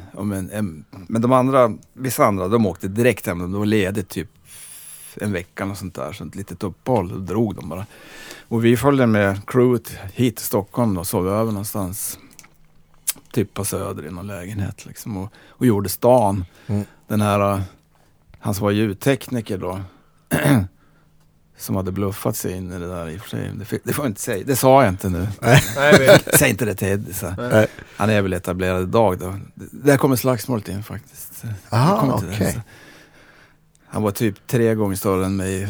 så det var ju smart. Men han vallade oss runt stan här, så då var man på alla de här ställena som hette garage och ritz och skit. Man hade ju ingen aning om något alltså, men han vallade oss runt. Så han kände ju allt och alla, så vi bara drog runt på klubbarna så där. Och en kväll, så han körde ju bil då, han bodde nere vid Vitabergsparken där, så jag skulle slagga där en gång minns jag. Så då körde han runt oss i en bil, parkerade den någonstans vid Kungsan, så gick vi in på ett ställe och började dricka öl. Så vad fan, ni får ta bilen själv och jobba. Nej men hjälp, hur ska jag gå? Okej, jag hade också druckit lite bärs, men ja, men du får köra. Ja, så jag körde hem den här till Söder. Helt aningslösa. Ja. Det gick ju bra, tydligen. Men i alla fall, turnén fortsatte ju allt vad det gick där. Och det var ju... Det festas ju, såklart. Det gjorde det. Jag menar, vi spelade nästan ingenting. Det var 4-5 låtar, max. Alltså. Ja, just det. Ja, så hade jag egen buss. Och vi spelade på deras backline och allting. Så vi behövde ju liksom ingenting. Och fick även gage då. Inte så mycket, men vi fick gage i alla fall. Ni hade desto mer tid att partaja då? Helt enkelt. Visst då. Ja. Men gud, ja, precis. Kvällen var... Ni slutade tidigt. Ja, också. Visst. Och sen var det bara för oss att göra vad som helst. Alltså. Ja. Men jag fick ändå så här, rent just när det gäller gager och sånt där, har jag alltid fått för mig att Eddie var nog ganska schysst. Han var schysst då. För att vara då... Så var han väldigt rek och han betalade nog ganska bra, som jag förstod det av de här andra musikerna som ju var ganska etablerade och hade koll på läget. Så att det var ju ingenting, det var väl inte direkt något att vara stolt över, som jag fattade att man var ute med dusa så här, men han betalade bra och det var mycket gigs och han drog mycket folk, så att det var väl därför. Och som sagt, vi fick en gage, vi med och allting. Sen så, han var ju lite manodepressiv, så att ibland så fick han för sig att kicka hela bandet, bara fick något utbrott. Men sen på kvällen så vände det där och var lika glad igen. Ja, han var lite matarg bara kanske. Ja, det var nej, men det söp ju. Det märkte ju att han söp ju bra hårt alltså. Ja. På eftermiddagen gick han ju in på starksprit och så att han var ju, det rann ju. Han hade någon regel där att det är ingen starksprit innan klockan 1, va? Ja, det är möjligt. Ett kan man vilken aning. Det där eskalerade ganska bra i mitten på turnén så där, för att jag var ju heller ingen som partaja så där gigs, men för jag tänkte det är inget problem så där, det blir nog bra. Man får ju vara seriös, men sen det var ju inte riktigt så längre, så att man det var bara hej och hå. Men det var kul i alla fall och det var väl som Astner sa där, jag slogs aldrig med någon trummis, vi var ju kompisar. Däremot så var han osams med någon annan i bandet så här, det minns jag, det var på slutet, då var de så trötta på varandra så det var inte sant. Men jag kom faktiskt på det där, att det var en fight en gång. Ja, men det var bara en gång. Ja. Det var i Umeå. Ja. Det minns jag nu. För då, efter halva turnén så hade det liksom blivit sådär, när vi kom in på nästa halva av turnén, det började om på samma ställe i Kungälv, då hade det liksom blivit en annan budget på boendet, skulle liksom, då skulle man dela rum plötsligt med någon. Så jag delade rum med alla möjliga, så Eddie ibland, en gång faktiskt med, och i Umeå där skulle jag dela rum med Crute då. Åtminstone han ljudteknik, men det var nog, jag minns inte riktigt, men han var i alla fall en av dem då, som var stor som ett hus. Men det var inte jag riktigt då heller. Nej. Men kaxig var man ju. Så jag minns att det var en våningssäng, kommer jag ihåg. Och det var en väska där på den säng som jag ville ha, så jag slängde ut den, så slängde jag in min säng. Sen kom han in där och gjorde samma sak. Och jag gjorde samma sak igen. Fan, jag ska ha den här sängen. I helvete. Nej. Sen blev det dålig stämning där. Så det började fightas. På riktigt, med knytnävar. Ja. Det var väl ungefär som att slå mot den här väggen. För min del, typ. Ja. Han, jag antar att han försökte väl att inte slå ihjäl mig i alla fall. Ja. Tror jag. För jag var både gul och blå dagen efter. Alltså. Men du kunde spela alla fall. Jag fick ju ge mig. Ja, jo då. Det där rinner väl av en dag efter. Så här, men fick han sängen då? Ja, jag är rädd för det. Ja. Det var inte så mycket att göra åt det där. Nej. Så det var en liten fight där. Men det var han och jag. Det var det ändå. Ja. Ja. Astner, bråkade han någonting? Han var snäll. Gissa. Nej, han var den mest lågmälda av alla faktiskt. Okay. Ja. Det var, nej, han bara spelade gitarr. Ja. Ja. Skötte sitt. Jo, högsta grad. Alltså. Mm.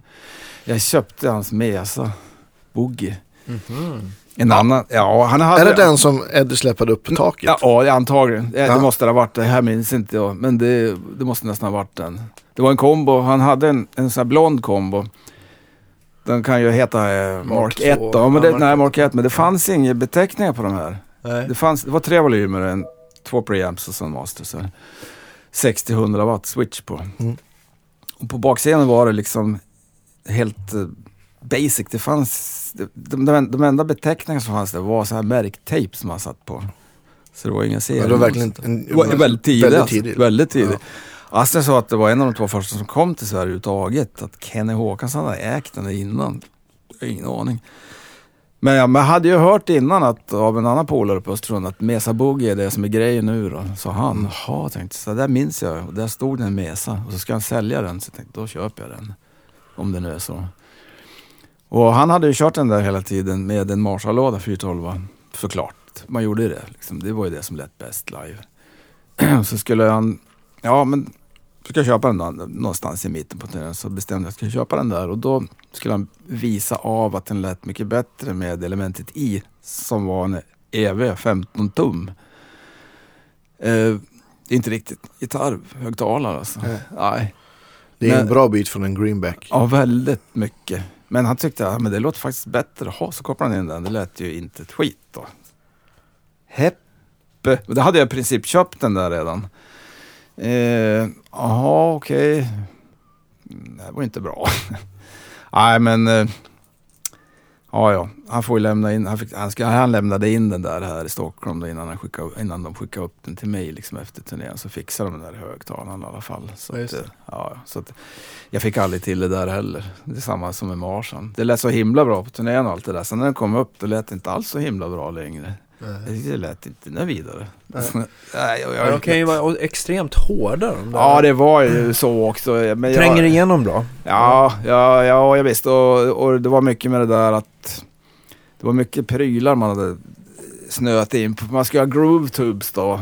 Det var ju viktigt med groove tubes. Det var det bästa. Hopp tänkte jag. Man beställer groove tubes. Då kommer det säkert att bli bra. För det var ju lite konstiga rör där inne, General Electric och skit liksom.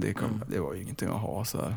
Fast jag har haft kvar alla de där rören tills jag har slagit sönder mot garagegolvet. Det visar sig att de där idag är det ju extremt bra grejer. General Electric som är RCA liksom och de där. Just det. Men det fattar man inte då. Groove-tub ska man ha. Så jag bytte ut alla rör. Nu kommer de låta bra. Fast det lät ju likadant såklart. Fast i mitt huvud lät lite bättre.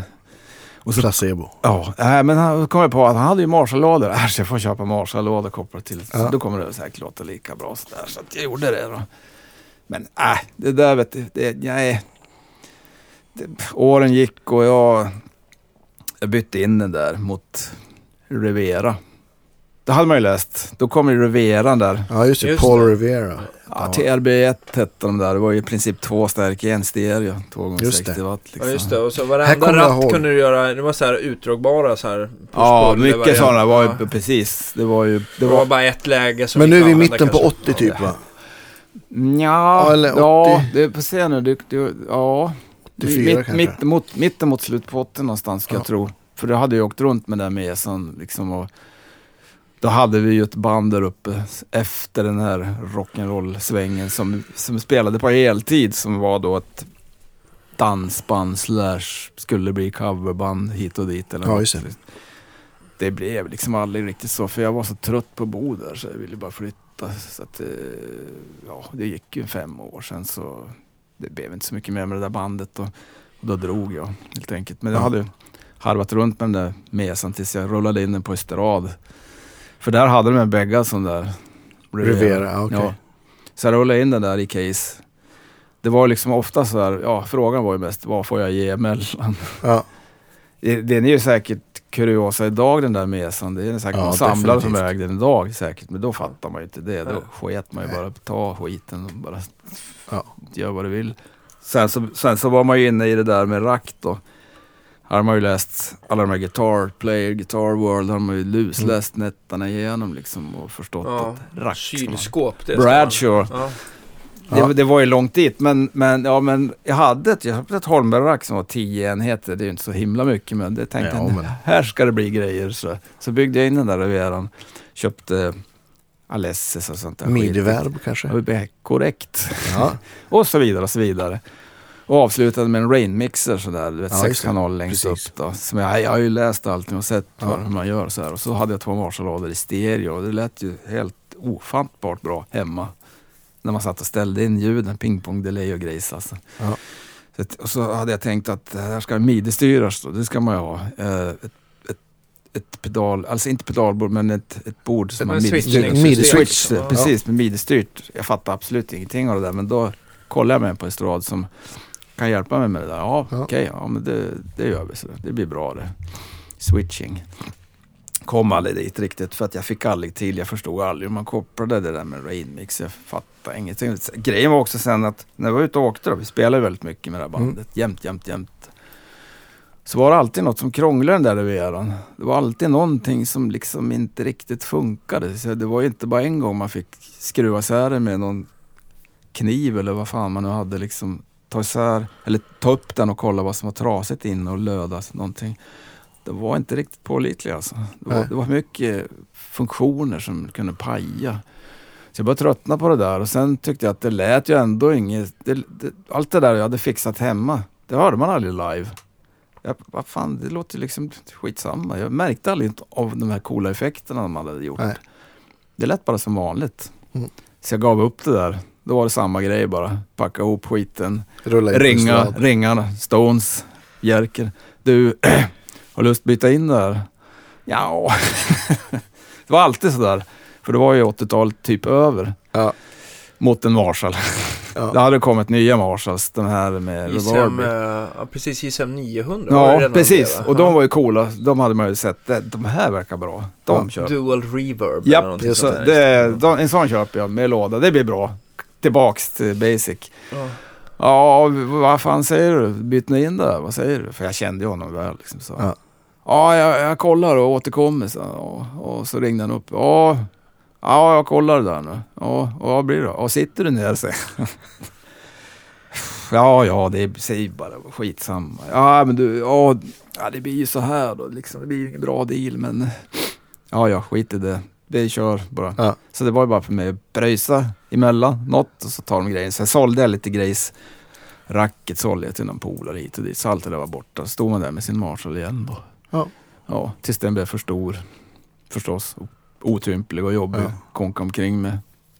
Så där höll det på. Även med gitarrer som man hade. Jag tror att alla känner igen sig i det här. Men var det liksom fortfarande telen som gällde? Nej, eller den hade man ju lagt på hyllan för länge sedan. Så att jag menar, då, till turnén så hade jag en Flying V faktiskt. Mm. Ja. Av någon anledning. Man gillade Michael Schenker då. Ja. Och bland annat. Ni skulle bli rockstjärna, klart du skulle ha en tuff gitarr. Ja, och så kan man ha den så här mellan benen liksom. Ja, men exakt. Lite fränt. Ja. Som Flying V ska jag ha. Så den hade jag hela tiden så här. Och då var det också så här att då ska man byta mickar såklart, som man byter rör, för då blir allting mycket bättre. Semardank var det som gällde.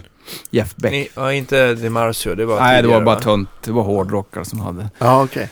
Semardankan, det var the shit. Sådana hade de på Soundside. Ja, just det. Då jobbade Björn Ur där, så jag gick in och köpte Seymour Duncan, Jeff Beck-modellen. Nu jävlar, vad coolt. och den där hängde med rätt länge. Jag bytte in den hos Nisse för en massa år sedan mot någon akustisk gitarr. Ja. Men under tiden hann man ju köpa på sin Larvey av Nisse också. Såklart. För det skulle man ju ha. Det hade ju alla andra. Kim Marcella och Yellow och min. Ja, precis. Ja. Med EMG-mickar. Och du hade en sån? Ja, och svarta. Kim Marcella och Yellow. Metalldelar och Floyd. Ja. Alla fel. Och hockeyhuvud. HSS eller? Nej. Handbackers inkvar. Ja, självklart. Naturligtvis. Ja. Jo, jag gick på allt. Tills man upptäckte att de där förbannade EMG, det kan man inte ha. Det låter ju bedrövligt och batteri och skit. Nej, ut med dem och in sig med lankan igen. Ja. Men den gick också av på något sätt. Ja, så att jag fick några limma ihop huvudet, sen sålde den till en dansbandsgitarrist. Ja. Men sen så hade man ju träffat Janne Helge någonstans på någon mässa, och han satte ihop Warmouth-gitarrer. Just det. För en massa pengar, så det beställde jag en sån. Det här var slut på 80-talet, så jag förstod innerst inne att nu är man ute och cyklar. De var inte billiga de där, de blev bra, men jag märkte att vart det var på väg 88-89 sådär, då höll trenden på att vända stenhårt mot vintagegitarrer, mer än någonsin. Mycket riktigt blev det så. Alla de där grejerna var ju helt värdelösa. Det gick ju inte att byta in någonting. Så man fick betalt för delarna typ. Så jag bytte in lite snabbt mot en Strata bara. Ja, bara för bra med det liksom. Och ja, sen var det över med allt det där. Men jag kom ganska lindrigt undan. Man har hört värre stories. Ja. Men det var så där det var. Man vill ju vara med liksom. Ja, men det är klart. Ja, testa. Sen har det varit sådär. Man har kört på dem. Telen har hängt med, som sagt, i olika utföranden. Men det var mest under den 90-talsperioden så blev det mycket coverbandssvängen så där. Blev det sen att det blev rock'n'roll igen sen? Ja, jag hade ju... jag ville bara flytta. Jag var ju väldigt mycket här nere. Jag hade ett otroligt stort umgänge innan jag ens bodde här. Mm. Men till slut så flyttade jag ner, och då lirade inte vi något just längre med det här bandet. Nej. Det var ingen som bokade, för det hade liksom krakulerat det mesta så här, så det hände inget. Jag bara struntade i alltihop där. Så flyttade ner, och jag hade ju ingen plan direkt så där, utan man bara bodde här och var ute jämt och ständigt med en massa före detta rockers och wannabe rockers och hangarounds och alla de här. Ja. Det fanns ju en massa rockklubbar på den tiden, så det var ju inga problem att vara ute liksom till 5. Hemma var man ju aldrig. Och så där höll det på bra länge tills man liksom blev indragen i något poppan så där under ett år, och sen blev det inget mer med det, och ja, det var ju Scam då här då. Just det. Staffan Westfeldt. Men spelade du på heltid under den perioden? Nej, hade, ja, det var väl jag hade ju liksom, det gjorde vi i och med att det här bandet som vi startade då, heltidsbandet typ i och med 87, det var ju tanken var att det skulle vara heltid. Från det så gjorde jag ju inget annat. Nej. Jag hade ju ett jobb som jag sa upp mig från för alltid då. Vad gjorde du då? Jag renoverade lastbils- och busskylare. En kylarverkstad. 1 år var jag där och klampade omkring i skiten. Det var väl en nytta med det, för jag hade en hale då som jag höll på och byggde om till shopper, så jag tog dit grejen och använde verkstaden där för att blästra av och fixa och sånt där grejs liksom. Man har alltid utnyttjat skitjobben till något annat. Ja. Men jag insåg att det här kan man inte hålla på med, det är ju värdelöst. Det var sista gången jag sa upp mig, så aldrig någonsin återvänt till det där. Nej. Men det vart ju liksom bara, det vart ju väldigt mycket att man bara flummade omkring liksom för att hitta någon att lira med, men det hände ju inte så mycket de första åren tills det där då. Men det var ju bara under 1 år, så blev det ju inget mer med det. Sen satt man ju där, bodde på Jägersensåsen då, väldigt, vilken väldigt, gata? Väldigt, Sparbanksvägen. Ja, visst. Mm-hmm. Med en keyboardist som var väl lika lösaktig som jag var, men han ja, nu är han ju etablerad i coverband. Så, ja, hur som helst. Ja. Ja. Så jag satt där och funderade på liksom, jag kände ju en snubbe som bokade på England då, så att jag tänkte, jag måste dra ihop några band i alla fall. Fan. Så det gjorde jag det på något vis, för att jag kände ju till vissa människor lite grann och kollade om kunde dra ihop något band, och så kan jag fixa någon gig kanske så där via honom här, och så hette vi något då liksom. Och det gick ju, ja för fasen. Det gjorde vi ganska länge så här. Det är ju inga pengar, men det blir någonting i alla fall. Och vi hade ett band, och det var det bandet som satte igång allting på akkurat. sen. Precis, för ni var husbanden på något vis. Ja, precis. Det var liksom det som var startskottet för livemusiken där. Jo, kan man säga. Exakt. Var Stenin, han var ju anställd då. Han var anställd då, precis. Det var ju Runar som hade OT som ägde det där. Ja, just det. Och jag hade det här lilla bandet och Poor Boys som det hette. Ja. Liksom, alla hade olika musiksmak, men det vart lite grann som ett svenskt NRBQ. Man visste aldrig vad det blev för låtar riktigt. Det kan vara vad som helst, men det var i alla fall kul sådär. Och jag fick ju lära mig att spela Zappa-låtar. Hur lätt är det? Jag har ju ingen aning. Men det var ju bara att spela något med wow. Alltså, det fanns ju inget... Det var ju helt löst. Alltså. Det bara hände på plats. Låtlistor och sånt där skit. Det gick... vi gjorde någon gång låtlistan. Som ni sket i. Fullständigt i. Det försvann efter första låten. Ja. Det var ingen mening. Det var sånt där band som bara körde på. Det var ganska kul, tyckte jag i alla fall. Men det här var ju 96. För då öppnade ju de, vill jag minnas. För att... Då var det han på England där hörde av sig till mig och berättade om att han hade en polare som de skulle öppna ett ställe. Det var i Brunnen det hette där förut. Kavanställe, akkurat. Jaha, sa jag. Ska det bli ett musikställe? Nej, det ska inte bli. Det blir en belgobar med bra öl och grejer. Jaha. Men så hade de något abonnerat en kväll och så ville de ha lite musik. Då kan du och Benke komma dit, lira lite så här, bara akustiskt ut, ni två. Så ja, fan kan vi göra. Ja. Så satt vi där och körde under kvällen. Och det var inte så mycket folk, det var ett företag som hade lite fester. Och, hopp, ja, det var kul.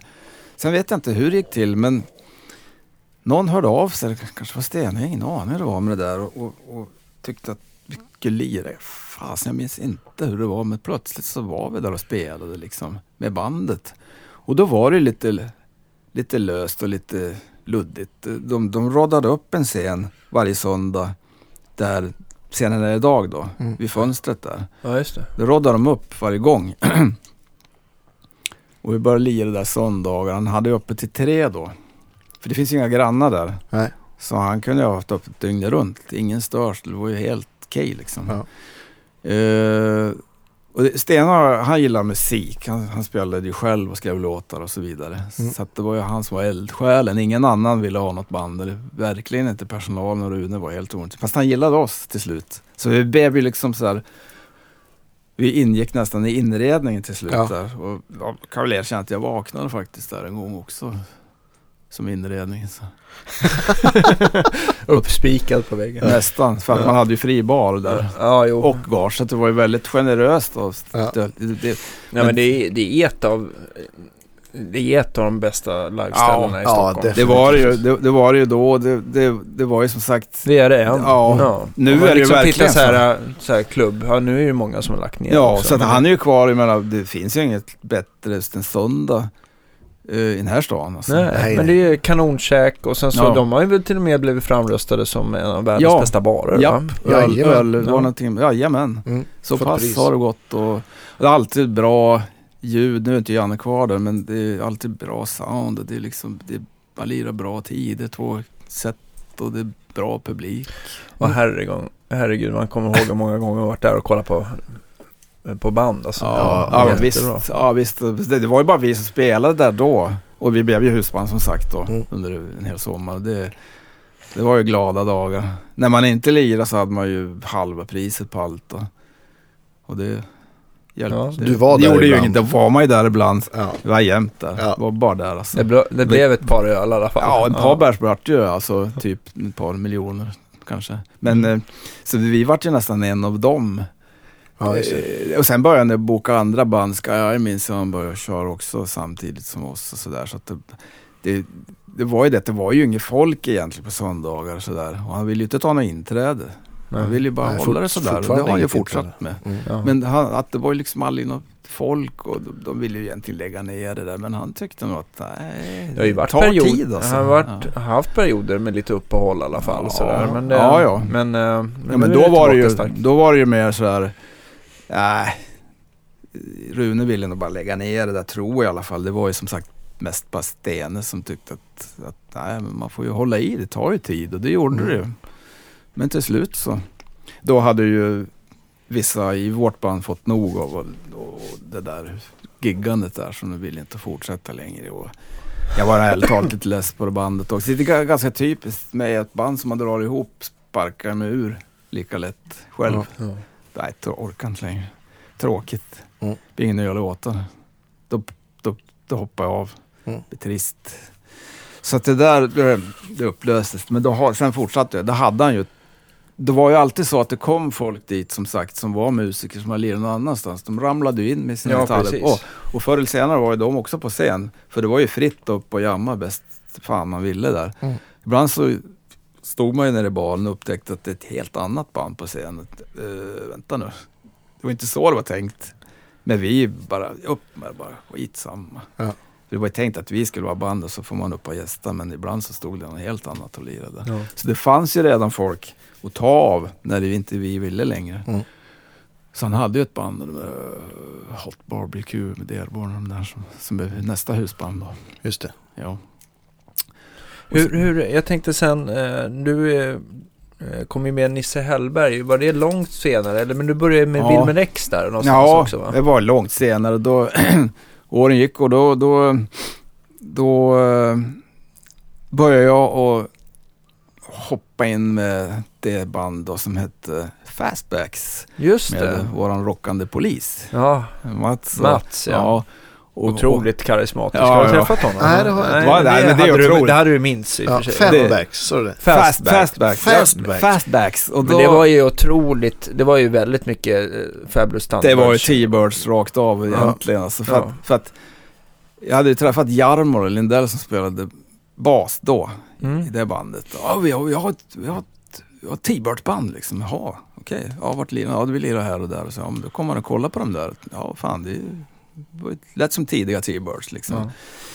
Och Berka på trummor där och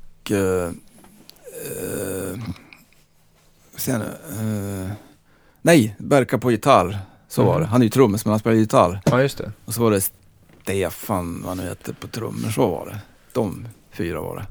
Och ibland var det lite extra personal, blås och lite grejer och Johan Lindström var med någon gång så man hade liksom utökat lite. Ja. Fastbacks XL. Mm. Och hur det nu var så spelade ju Bergqvist trummor med Rebecka Törnqvist lite grann då och då. Så då ringde han mig.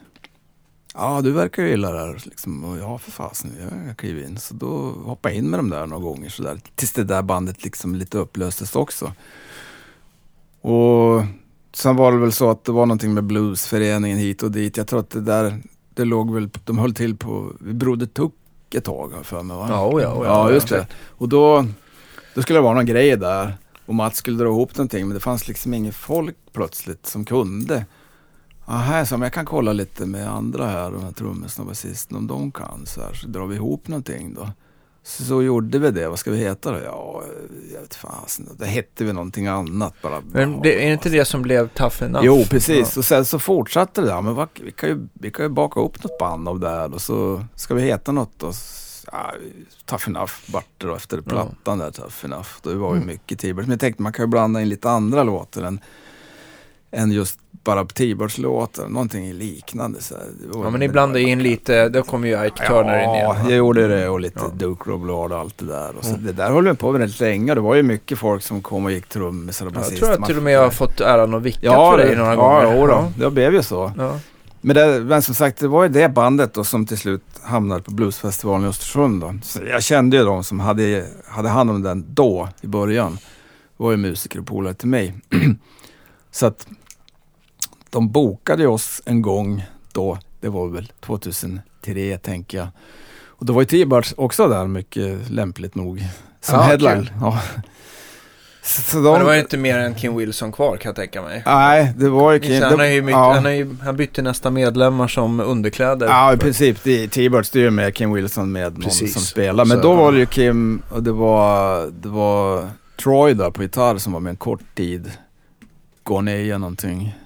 Men det där, precis. Men det där är alltså innan Kirk Fletcher. Ja, visst. Det var bara Troy och Ronnie James Weber på bas. Okay. Han lirade bas redan då. Ja. Sen Gene Taylor var också med. Okay. Mm. Men alla headline, eller vad man ska säga, kändare band spelar ju först smart just från på den tiden. Så att folk går ut. Ja, smart drag vid 8. Och sen så blir det mindre band senare om att kunna. För då är folk ändå ute liksom. Smart. Annars kommer de inte ut, publiken.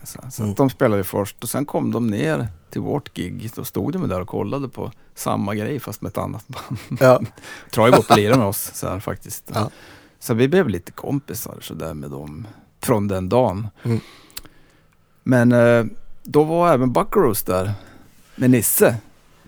Ja, just det. Och jag visste ju redan att Malmö baserat. Ja, jag visste. Ja. Buckaroos var ju favoriter hos de här arrangörerna där sedan länge tillbaks. Jag hade ingen koll på riktigt vad det var så där. Men jag visste ju att Vilmer hade lite grann. De hade ju ingen skivbolag, han hade ju spark, eller ja, 2 fick ju sluta så där. Det visste jag redan, det där kände man ju till. Mm. Men jag hade aldrig träffat Nisse. Jag hade träffat Nisse en gång, men det minns ju inte han som vanligt heller på något tillfälligt grej i Östersund där Nisse och Jalle var. Hur det nu var så kom de ner till vårt gig, för det var någon av de här Buckaroos som tyckte att vi måste gå ner och kolla på de här. Så Nisse ville inte riktigt, hörde jag sen, att han vill lite gärna lite tillbakadragen. Då var han väldigt osocial. Så han ville inte liksom, för fan, häng med här. Så vi gick ner på Captain Cook där vi var. Det var väldigt sent.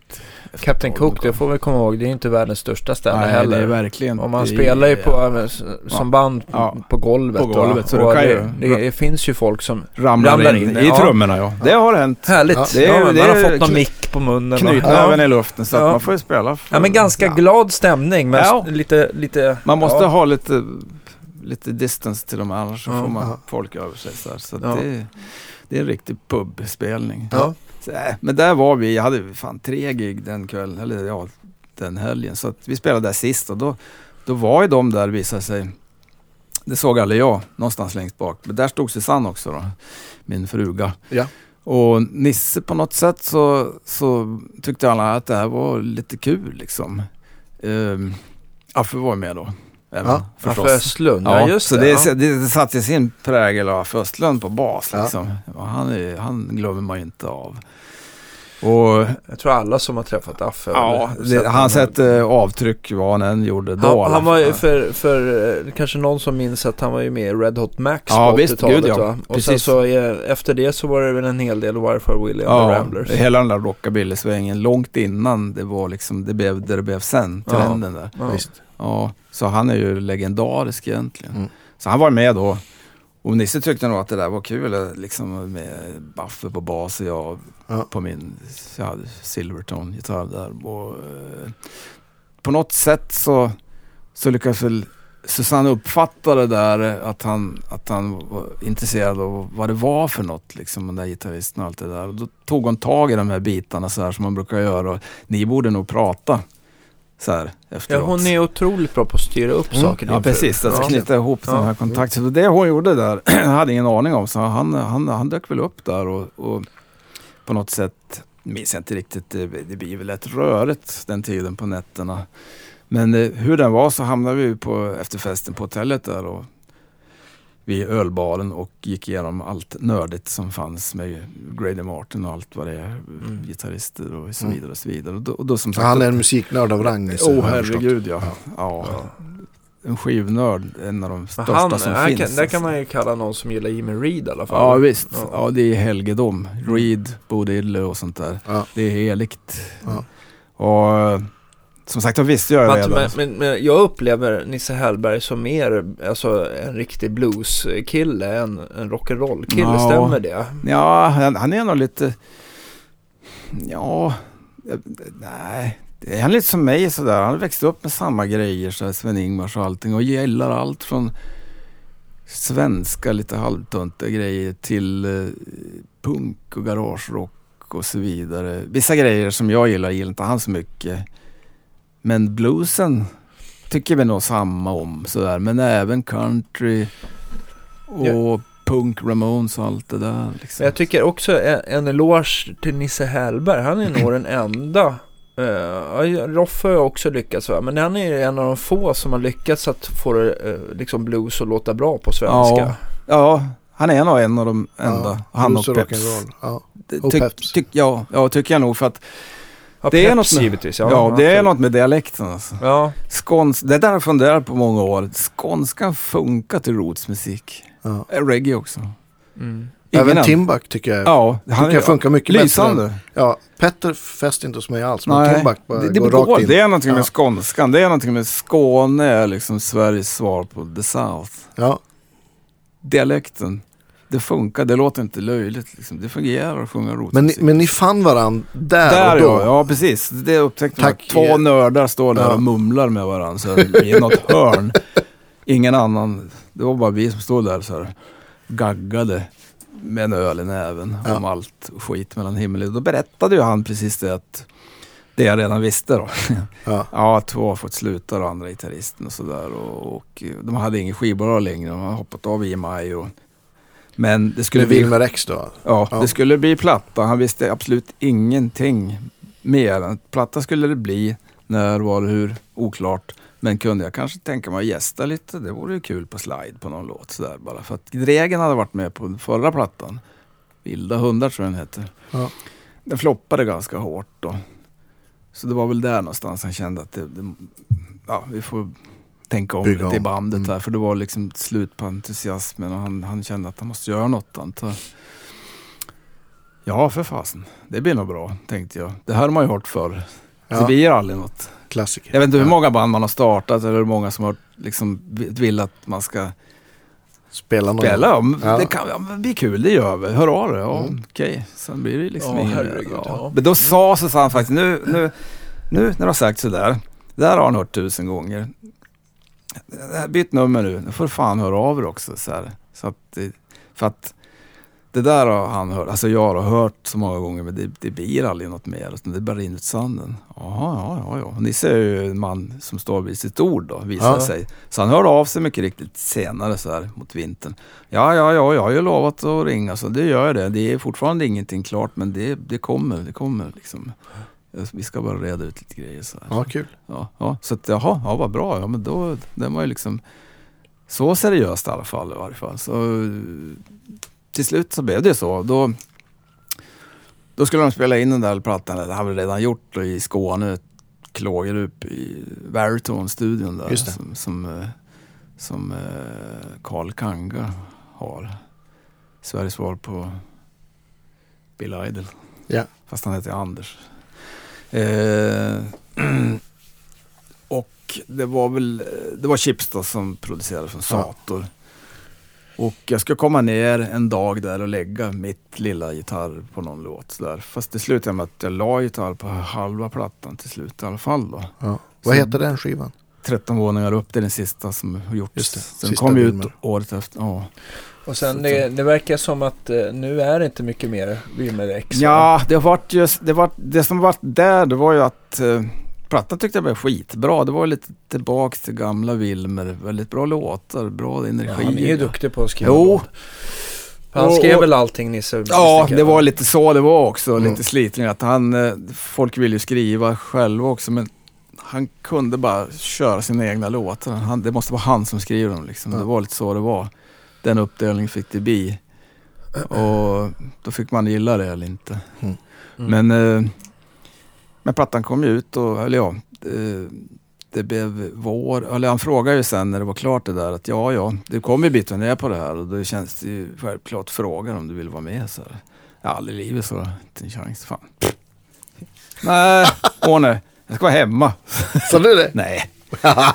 Ja, vad ska man säga? Så här, jag har ju alltid tyckt att Vilmer, det är den där riktiga roots rock'n'roll blues /punkbandet som någonsin funnits i Sverige. På 80-talet var det definitivt det. Ja, visst. Jag tyckte det var helt fantastiskt. De gjorde allt det där i ett band. Bakade in all roots musik i ett band så det blev någon slags punk blues energi. Visst. Fasen, på skånska. Men han hade väl ändå gjort någon soloskiva innan den, va? Ja, med Stoffe då. Jag tänkte, för den tycker jag har lyssnat en del på. Jag tycker den är fruktansvärt. Den är stenhård. Det goda livet blir min grav. Den har man kört några gånger. För det är bara han och Stoffe. Han ville ju ha det basic, en trummes och bara han på gitarr och sång. Ja, just det. Och det funkar ju, det blir ju så otroligt träskigt. Ja, den heter Extrem. Extrem. Ja, och sen gjorde jag den här Röster från Söder med Peps då, som man kan kalla för en solo. Men han har aldrig turnerat på några soloplattor innan, så han har aldrig gjort något sånt som solo. Utan det där med Vilmer då, det blev ju som sagt en turné där. Och det var ju kul som fanken. Och jag minns att när vi skulle repa då, seriöst, i Cardigans lokal i Skåne, i Malmö. Ja. Så sträcker Stick ju fram hörselproppar till mig. Så här, ska jag ha dem här? Nej, men kan alla använda hörselproppar. Det kommer bli högt, sa han. Ja, det blir nog bra. Jag hade ju ingen aning om hur jävla högt det blev. Alltså. Så jag bara la dem där på ett case och så drog igång. Och jag sträckte mig efter de där propparna och tryckte i dem fort. Så fan, det var ju som ett jävla ånglokomotiv. Den volymen. Ja. Det var, jag började på 10. Allt. Och sen vred man upp till 20. Ja. Det var så starkt som inte sant. I replokal. Men det var ju alla grejer uppställda som man skulle ha på scen. Liksom. Ja, det var ju så proddrep. Så där fortsatte det. Så det var bara att trycka in hörselproppar. Gick inte annars. Och fantastisk volym. Men det var så det fungerade. Man räknade in, sen var det rock i 1,5 timme. Bara framåtlutat. Man hade ju verk i varenda led.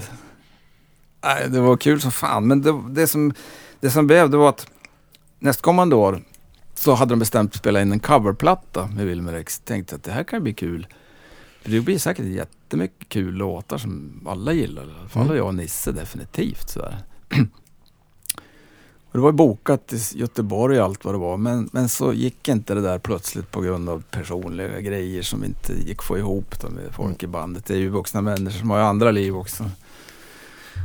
Och det skulle gå, alltså det som inte skulle ha gått, det var att fortsätta turnera på plattan. Och det tyckte inte Nisse var en idé att göra plattan heller i så fall. Nej.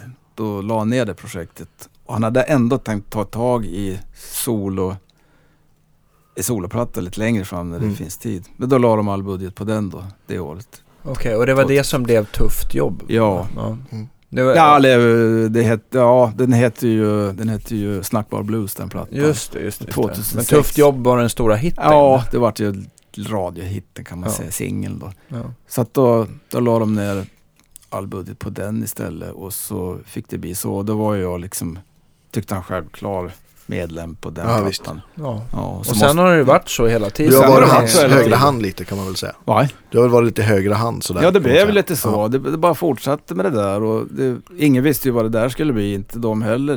Det är ju en chansning. Men de första plattorna sålde ju guld allihopa. Sa det. Då gick det fortfarande att sälja plattor. Även om det var lite, men och Greger Andersson var ju med och blåste munspel på den plattan. Knockout Greg, ja precis. Han var ju med lite grann på turnén också. Men du körde väl lite Knockout Greg parallellt där också? Ja, för det var väl lite Anders, jag vet inte vad som, om vädret var upplöst eller om... Ja, det har det väl varit mer eller mindre från och till, men det var ju det att han spelade med Svenne så mycket då. Just det. De hade ju sina så här solprojekt. Sven Zetterberg som tyvärr inte är med. Tyvärr inte, nej. Längre. Så var det, så då fick jag hoppa in där och rätt länge gjorde jag under 10 års tid. Och även Trickbag var samma grej, för då skulle Jonas spela med Hasse Andersson, som nu då var med programledare på Mello, som dessutom har spelat med Nisse då, som vi kommer att spela med sen i sommar. Jaha, allt hänger ihop. Ja. De kommer att göra någon grej där. Vilka? Hasse och Nisse och Pernilla Andersson. Ja, just det. Några gig i sommar. Ja, men då är ni kompan då, eller? Ja, jag vet inte om det är kvinna. Jag vet inte vad det är för... Jag har ingen aning. Nej. Ja, men du är med i alla fall. Jag är med. Sen så kanske det är separata grejer. Eller kanske kvinnabusker då. Typ, och så 3 olika... Liksom... Ja. Ja, men det är paket. Hinner du med någonting annat än Nisse Helberg just nu då? Ja, det är inte så mycket. Alltså, men det är inte så himla. Men ni är ute på turné nu, eller hur? Jo, det är det. Det är aldrig så mycket det är inte så himla mycket gig så där, utan det är lagom.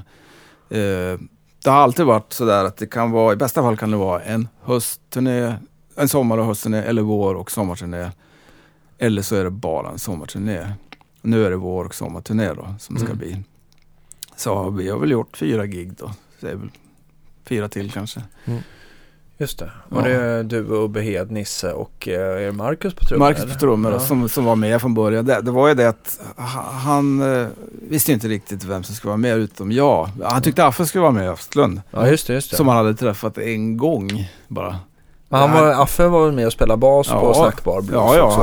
Han var ju. Det vart ju liksom Affe som var... Jag, Affe och Marcus som var stommen i bandet där. Och Marcus hade jag spelat med förut coverband och sådär då. Ja. Och... Så han kände ju till och då hörde jag med att...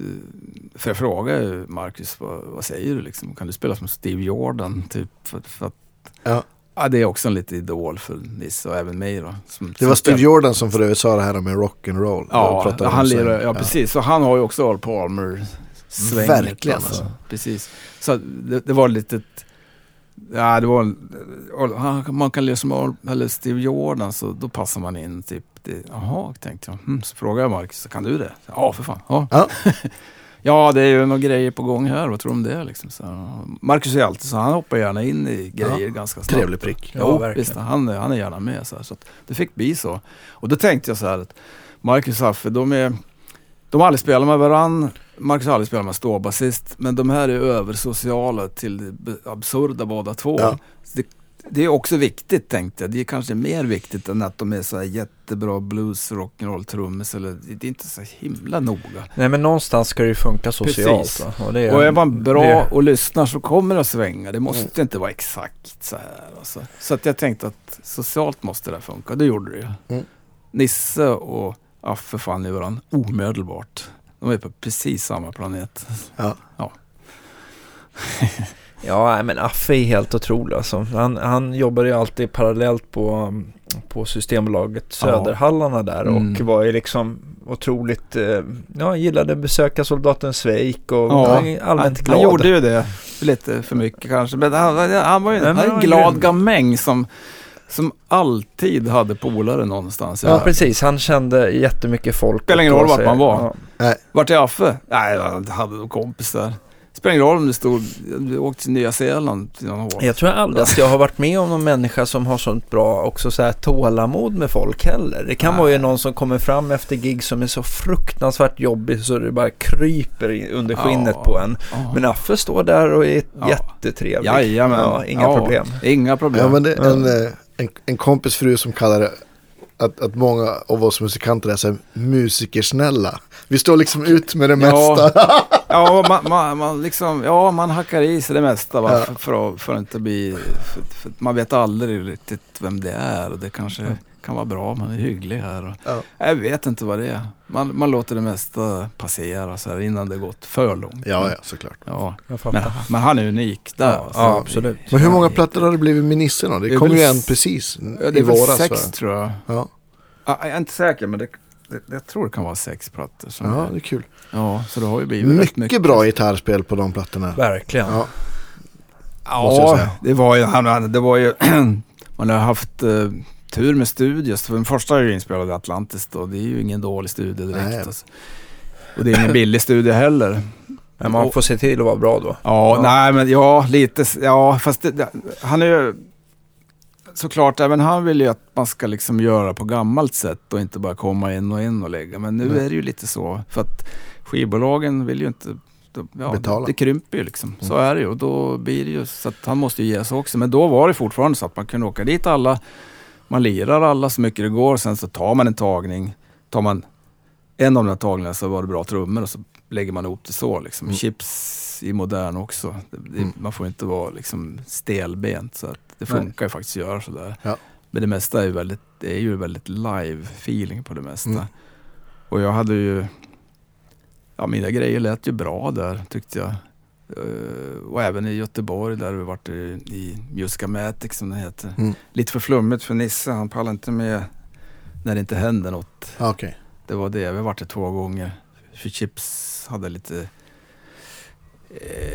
inte delägare men de hade någon del i den där studion. Han kunde vara där hur mycket som helst, han gillade det, var bra grejer, han kunde sova där och så vidare. Men Nisse tyckte det var lite för flummigt, segt helt enkelt. Så det var flummigt kanske. Ja. Men du spelar Är det Bandmaster du spelar? Nej, Baseman. Baseman är det för fan. För att det där har man ju sett i alla år. Jag har stått i replokaler svarta och det var ju ingen som brydde sig. Det var skitförstärkare liksom. Just det, du tänker på Baseman-topparna. Ja, Baseman-toppar, ja, precis. Men så har man ju liksom tittat på dem mer och mer. Och det är klart, bland annat så är det en av dem som har liksom gjort att de där har blivit populära mer än någonsin, liksom Gretsch-gitarrerna. Han är väl en av dem som verkligen har gjort upp det. Det är ju så är det ju bara. Ja. Och då märkte man ju hur snygga de är. Ja. Det är ju fantastiskt. Blonda Fender-stärkare är ju så coolt. Ja, och han brukade ha 2 eller 3 på scen så här med Stray Cats. Han har ju ett gäng. Mm. Och sist vi såg dem, det var på Melody när det fortfarande var rockklubb i Kungsan. Mm. Det var en av deras reunion då. Då hade han i alla fall ett par, 3 sådana där riggar. Och då såg det, det såg ju fantastiskt ut. Så ska jag ha. Ja, ska jag ha. Så jag var ju, kände ju Ola Inslander, han hade en i verkstaden där. Ja. Där han var i Västertorp då. Ja, just det. Ja, just det. Precis. Där sen John Björn. John. Ja, just det. John Olsson. Ja, just det. Så det stod den där och, jaha. Det var inte hans liksom. Nej, okej, men han, det var på gång, han skulle köpa den där. Och jag bara, okej, så. Så var jag där lite flera gånger och jag köpte den där. Ja, nu är det min. Ja, ska jag sälja den då? Eller? Ja. Det kan ta tid sånt här. Ja, jag vet. Och jag fick ju tjat. Alltså. Men du, till slut så, jo, men det kan jag väl göra. Ja, okej då. Ja, vad ska jag ha då? Ja, 9 eller typ så. Ja, visst. Jag tar den. Det här var i slut på 90-talet. Men det har varit din main sen. Ja, det har blivit det. Ja. Jag har aldrig varit heller sådär otroligt nördig eller förstärkare och bytt hit och dit. Utan den har funkat så att jag har haft den där och den är omklädd och så den är fräsch på det viset. Sen har jag bytt element för original är det aldrig någon bra grej. Vad har du nu då? Nu sitter det en Vintage 30 som funkar alltid bra live tycker jag. Ja. Plus en Warehouse Guitar Speakers. Deras kopia på Celestion Gold All Nico. Ja, just det. Just det, men de kommer jag inte ihåg vad den heter. Den heter Black Hawk. Black Hawk, men det som jag märker av Warehouse Guitar Speakers är att alla kloner de gör på Celestion så är de lite mjukare. Mm. Exakt. Ja. Det är deras grej att de vill ha bort det hårda, det upper mid jobbiga liksom. Ja, men just Celestion Gold ibland, kan ju vara väldigt. Ja, precis. Golden är ju väldigt bright tycker jag sådär på ett litet isigt sätt. Mm. Jag ska bara hämta min telefon. Det kommer en pianostämma det här. Ja, men jag kan fortsätta prata grejer. Jag kommer inte. Men jag tänkte på du tänker på de tidiga Baseman-topparna, de är väl också med presence det har en presence där. De senare som då är svarta 64 ändrar de ju där kretsen. Och de här blonda kan man också även för brownface. Ja, det var de tidigaste. Ja. De första var en annan krets i som inte riktigt är som den här 6G6B som jag har då. Okej. Det är den som du tycker låter bäst? Ja, det tycker nog de flesta. För de där första från och med 61 eller det blir då, antar jag, fram till 63. Ja. Då var det brownface och så var det en liten annan krets som inte riktigt har lika mycket headroom. Så var det en del var det 15 tummar i också. Ja, just det tror jag. Så de är inte riktigt, det är de här från 63 till och med 64 som man. Men det är fortfarande presence för den tog de väl även bort sen. Den tog de bort sen när det var svarta. Ja. Precis. Och jag förstod aldrig riktigt vad den var till för. Jag brukar vrida på den så här. Och, Den lägger till lite mer topp någonstans. Ja, det är precis. Med återkopplingen i slutet. Grejen med de där Baseman-stärkan, det var ju att för det första är det en sån simpel krets så att inget kan gå fel. Låter det inte bra så låter det inte bra hur man vrider. Men låter det bra så låter det bra på en gång. Ja. För det är ju ganska lika en Marshall-krets alltså. Faktiskt, ja, en JTM45. Ja. Men består din alltså den vanliga riggen du tar med ut och giggar på den toppen med en tillhörande 212? Vad är det någonting på golvet eller i rakt in? Nej, det här är klart när den på golvet. Men det är väldigt sparsamt. Jag har aldrig varit så mycket för pedaler, men lite måste man ju ha tyvärr. Ja. Alltså, det är ju så att jag har ju sista åren så det kanske är 6 pedaler max där. Mm. För sen blir jag förvirrad. Jag kan inte. Sen blir det för mycket Riverdance. Det går inte för mig. Jag kan inte hålla reda på det här joxet. Utan det får liksom vara någon enstaka man trycker på. Vad har du på? Jag har ju sett förut att du har haft någon Ola Stoneface-fast, ja, va? Den har jag. Ja, den har jag. Det är en fastface fast med roligare filter då. Den kan vara helt clean. Men den har jag inte med nu. Nu har jag faktiskt köpt en fastface. Aha. Som jag nästan aldrig använder. Det är svårt att hitta någon plats för den. Men jag vill trycka på den för det är så jävla fränt. Det är en lilla. Lilla, okej. Okay. Mm. Köpte jag Göran faktiskt. Ja. Elmqvist. Ja. Ja. Den blå eller? Nej, röda. Röda, ja. Germanium. Ja, precis. Den blå är lite elakare. Ja, precis. Kanske den man ska ha haft.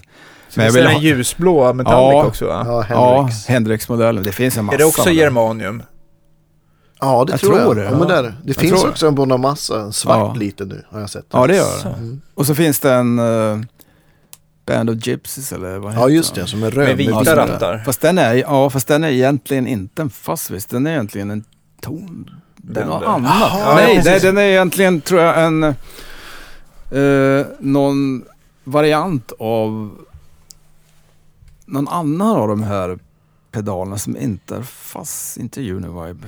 Nej, men jag har för mig att den uppträder mer, lite mer som en liksom mer overdrive dist-pedal. Ja, så som man liksom gör den här MXR Distortion Plus, alltså lite mer den. Kanske det. Men de här fussarna, de är ju fussar rakt av. Gruslast, det tycker jag. Hittar man läge där man kan använda det så är det in i rätt stärkare. Ja, också. Som det är lite distad innan eller en pedal. För nu har jag den där först då. Den ska alltid vara först liksom. Mm. Ja, precis. Så den sitter där så att jag kan trycka på den någon gång och så gör jag det ibland och märker att nej, kanske inte, eller jag vet fan, det är ingen som klagar än i alla fall. Jag gillar när det blir grötigt så här. Det var för rena, vi är 2 italister så jag kan gärna hålla på med något annat än Nissaui.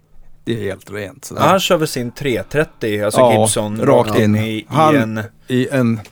Håll i er nu. En ängel. Ja. I en ängel? Tysk horrorförstärkare. Ängel Savage heter den. Jag var jävligt förvånad, jag såg det också. Ja. 60 watt. Fan, vad tur att jag höll i mig här. Jag höll på ramla. Nej, men alltså han är inte intresserad av sånt här. Han vill bara att det ska funka. Han vill att det ska låta högt kanske. Ja, eller rent och bra. Att det är lite hårt mid så här så att gitarren går igenom. Det gör den ju. Ja. Gubevars. Men han vill ju också att det ska... Han vill inte att det ska se ett fel ut. Han vet ju att det ser fel ut. Så de ställer alltid den där så det inte syns. Det enda som syns är högtalarlådan. En vit låda bara. Ja. Okay. Och man vet inte vad det är i den heller riktigt. Nej. Men stärkan står där bredvid trumpodiet. Gömd. Ja. För att han förstår att... Det men det är lite så här... Han har vant sig vid den där. Det är dumt. Han hade if it ain't broke, don't fix it. Det där kom väl antagligen till någon gång under Vilmer X-tiden. Och sen där så funkar den. Går aldrig sönder. Den låter tillräckligt rent, starkt. Och that's it. Ja. Han är nöjd med det. Ja. Och det är samma med 330. För den köpte han. Den är strippad, va? Just det, den är helt naturfärgad. Lite Lennon-känsla på den. Fast grejen var att han hade då en Dave Edmunds gitarr, trodde han. Okay. För det var det han ville ha. För Dave Edmunds hade ju en 58 blond. Just det. Som nu är såld. Mm. I början med Love Sculpture och senare. Och Nisse köper de 330 i tron att det är en 335. Han hade ingen aning om det förrän jag berättade för det. Nej, men det är 330. Det är en helt annan gitarr alltså. Det är samma bygge i princip. Alltså formen är ju rätt. Vad är det för skillnad? Så här, det är en helt annan gitarr. Ingen stock. Det är ingen stock. Precis. Det är P90-mickar. Det är egentligen då på den tiden var kallas det för fattigmans 335. Ingen vill ha dem där. För att de tjöt och jävlas. Men idag är det en cool gitarr med P90. Det är ju en fantastisk bluesgitarr. Ja. Det är ju faktiskt. P90 är ju... Färdens bästa gitarrmick ska jag säga. Ja. Det är så bra det kan bli. Hur många P90-gitarrar har du, Andreas? Han har bara en. Va? Ja. Skamligt. Nej, men tur att jag höll i mig. Nej men så där är det ju så att men han är nöjd. Han är nöjd med det. Funkar så funkar det, va. Och han har ju nylonsadlar på stallet där. De där små nylon. Allting för sustainen. Nej, men däremot så sa jag det här kan man ju byta ut och kommer det få fan så mycket bättre sound. Ja, vad sa han? Tre avdragna strängar på lika många år. Talar sitt tydliga språk. Eller något. Ja. Ja, där har du ytterligare en anledning. Precis, han byter inte ut det. Om strängarna inte går på grund av det. Okej, okay. That's it. Ja, men det är väl ändå sådär det viktigaste någonstans, att man väl känner att det ska liksom... Exakt. Att det ska, the show must go on. Att det fungerar, då fungerar det. Ja, men det där är ju inga bra grejer. Men det fungerar ju. Ja, så varför bråka liksom? Ja. Och så är det där. Och för min del är det lite samma sak med basement och allt det där. Den har alltid fungerat. Den har aldrig gått sönder. Och man håller den liksom i toppskick sådär. Ja. Ola får gå igenom den några gånger. Och nu har jag ju lärt mig hur man löder och grejer också. Det kan ju lätt bygga en förstärkare själv. Så jag har gjort några gånger också. Ja, just det. Det är ju kul att göra det. Men det är ju ingenting. Det är lite, om man har lite tid över. För det är att slänga ihop en rörstärkare. Det är ingenting man gör över en dag, va? Nej, men en vecka har det ju lätt fixat det. Okay. Det är inte värre än så om det är en standardrörkrets liksom. Och det är väl alltid så här härligt också första gången man ska slå på den. Men då åker man till Ola. Aha, det jag gör, jag kan ju ställa by så där, men jag är inte riktigt helt hundra. Det vore ju tokigt om det skulle bara säga puff. Ja. Det blir dyrt. Så åker jag gärna till Ola så får han kolla, för att det är alltid lätt att man har glömt någon lödning, va? Ja, just det. Så att han kollar upp allting ordentligt och startar upp den, och så att då är man safe. Jag tycker att det kan vara bra det, för där är man ju inte, man är ju ingen elektriker, men man kan ju löda ihop en krets. Absolut. Liksom. Ja. Men tycker han att det brukar vara snyggt? Han tycker väl det. Ja, han var bra. Kanske man skulle börja göra så, men då kommer han på att det blir jävligt dyrt. Alltså, man ska sälja till kund tyvärr. Nej, men precis. Alltså, så köpa in och så få någon form av timpenning. Du vet, det är ju det. Grejerna är inte dyra i sig. Alltså, du kan köpa jättebra kloner från Mojitone eller Marsh Amps eller vad fan som helst. Alla grejer bra. De är inte så himla dyrt. Det som är dyrt starkare är ju traf och högtalare och rör. Ja, och sen där... så är givetvis att någon ska löda ihop. Och så ska det är jobbet som är dyrt. Det är samma gitarrer man drar upp kloner sådär. Jag har ju skrivit upp massa gitarrer. Och delarna är inte dyra. Du kan ju dra upp en för 8-9 tusen spänn. Men ska du ha betalt för jobbet, då är det dubbla pengarna. Ja. Ja, så blir det ju. Ja. Så, och då ska han sälja det. Då kommer det bli knepigt liksom.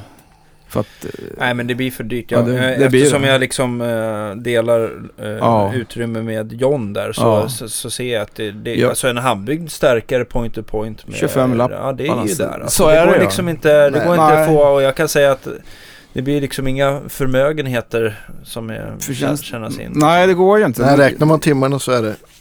Nej, så är det ju. Och folk kan inte betala vad som helst heller. Alltså, det går ju bara inte. Nej. Men däremot så du får ju det bästa av det bästa. Du är top of line alltihop, så är det bara. Men det är väl lite också sådär varför man köper en fin stärkare. Att man vill liksom i alla fall minimera risken för att det ska strula när du står på scenen. Plus att man, ja, precis. För det är då man vill att det ska fungera. Det ska aldrig krångla. Det ska vara lätt att skruva till ett bra ljud. Ja, det ska inte vara liksom såhär, fan vad låter illa. Det ska låta bra på en gång. Ja. Sen kan man ratta.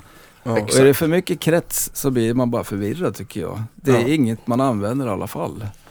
Det räcker med en kanal, bara tjopp. Jag har också landat i det att enkla kretsar det är det som funkar. Ja. Bra rent ljud, sen kan man ju trolla med boxarna som sagt, och jag har ju några troller. Jag har ju då såklart en... Efter fussen, vad händer då? Ja, då händer det... Ska jag hålla i mig nu? Nej. Jag har aldrig varit någon sån där, men jag har lite pedaler som bara ligger hemma också. Man är ju sugen, ibland köper man någonting för att man tänker att nej, men det låter ju oftast likadant för mig. Men jag har ju en vad heter de? Honeybee Barefoot Bear. Ja, och de är ju toppen. Det är gammeldags overdrive, så ganska bra filter i. Man kan ju få till att låta otroligt dammet och brustigt. Ja. Eller bara som en liten blöt lite hår. Lite hair. Och den är ju bra efter den där, för då har man de båda på så blir det muffigt som fan fint. Alltså, det är ju bra allround-pedal att ha. Som distar till det lite eller mycket. Ja. Så Hallands pedal är ju bra.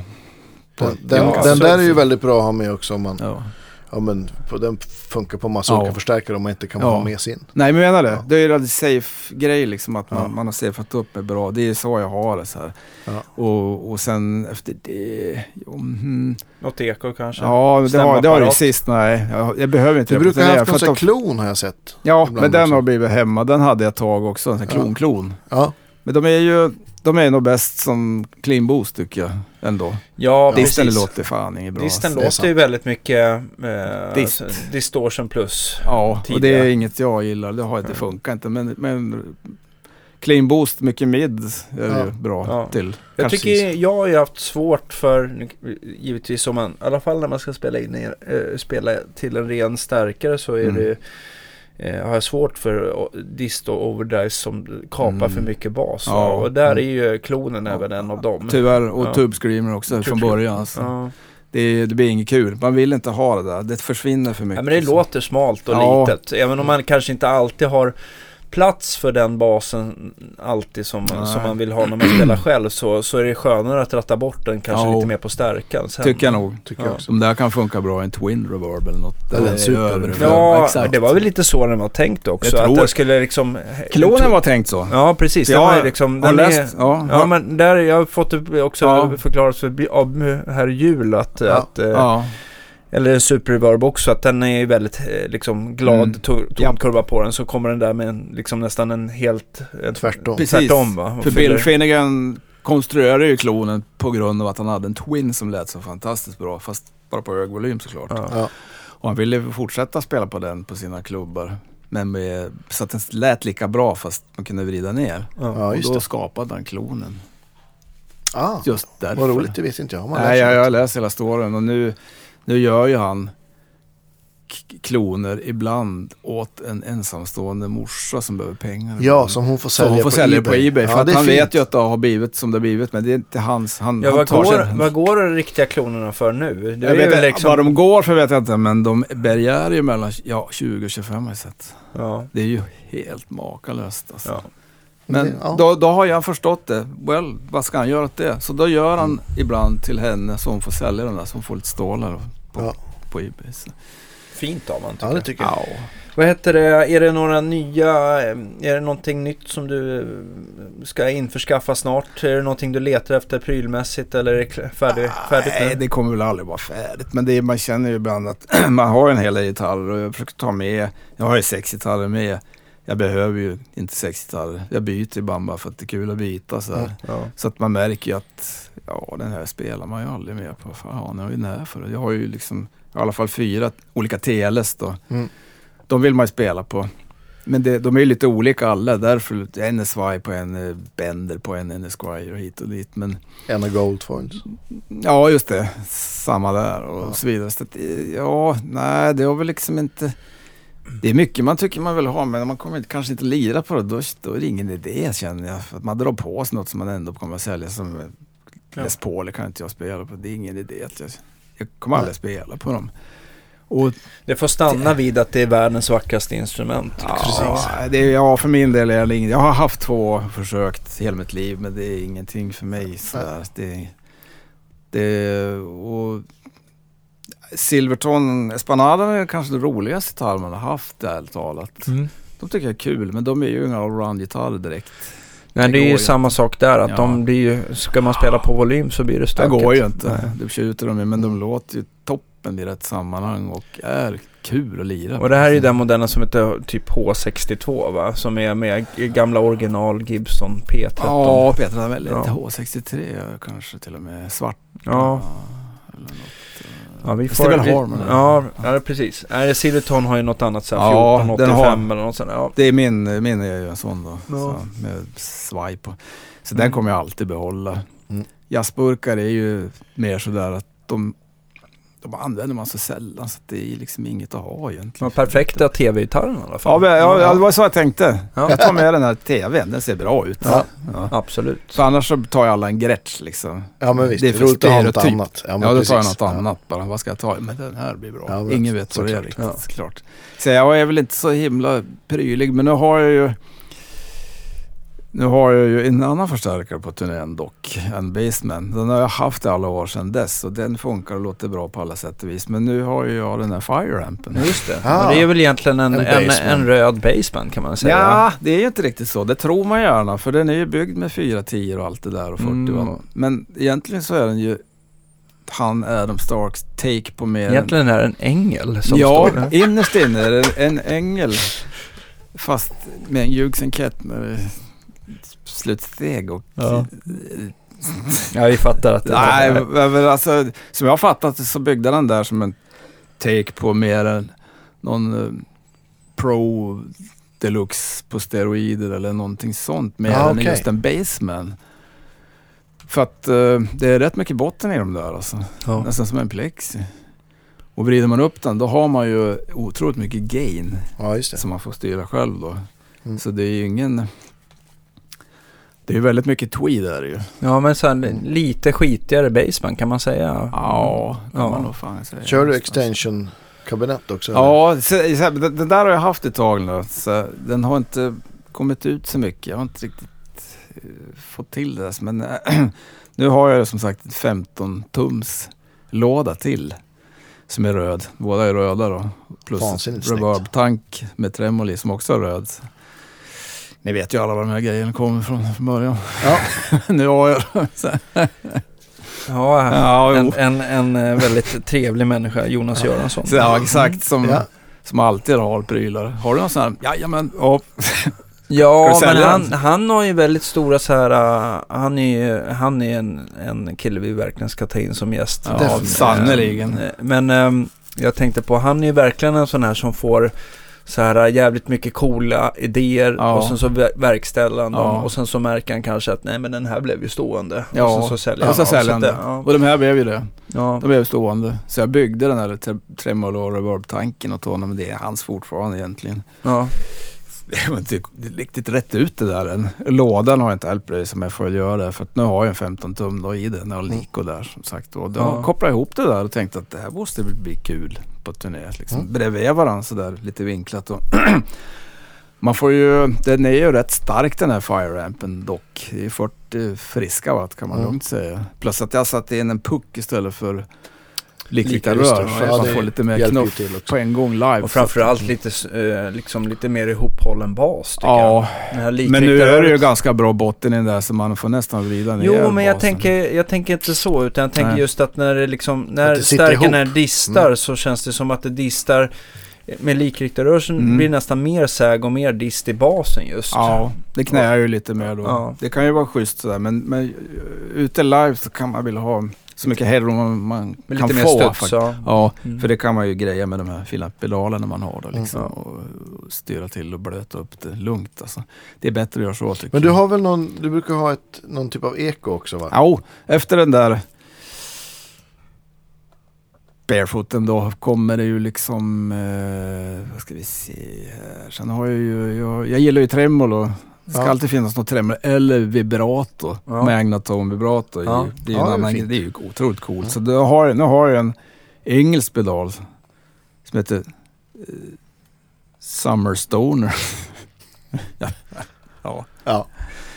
Är flummet så det förslår. Jag vet inte varför man kom på det. Nej, ingen aning. Nej. Alltså Summer Stoner. Okej. Men det är i alla fall det är en vibrato, magneton vibrato helt enkelt. Det är ju ytterst subtilt, men det märks väldigt väl när man spelar, när man stänger av det, att det försvinner. Det är liksom wobblar. Vibrato är ju skönt alltså. Det kan också låta surt ibland eftersom det är pitch. Precis. Så att man vet, man får vara lite frikt när man använder det. Kan bli stökigt i ett sammanhang. Precis, med sånger kan det liksom... Det är lite sådär som man har märkt själv. Så här, jag älskar ju som dig liksom fjäderreverb. Ja. Men det är många reverb-pedaler som man har försökt att prova som har en del modulation. Ja. Alltså som gör att det blir som en liten korussvans och sådär. Och det kan låta så här jättestort och snyggt när man spelar själv. Men sen så blir man bara irriterad i sammanhang. Ja, de där funkar ju vidare. Jag har haft en sån. Det gick liksom inte. Man var störd av det där. Det där svajet, jag är sjuk av det liksom. Så att det funkar inte alls. Sen brukar jag ha också ett vanligt tremolo, ett typ brownface-stuk. Har du hittat vilken Swamp Thing heter den Swamp där. Thing, Monster Effects heter han som gör dem där. Han gör några få när så här psychobilly-snubbe. Ja. De där är skitbra. Och man tappar ingen grej, de lägger nästan på lite också. Ja, men det kan vara skönt i tremolo just så man kan trycka på lite. Ja, jag har också en sån där Perdolia Catalan Bread som Greger hade. Den hatar han fruktansvärt, för den färgar ljudet ganska hårt. Ja.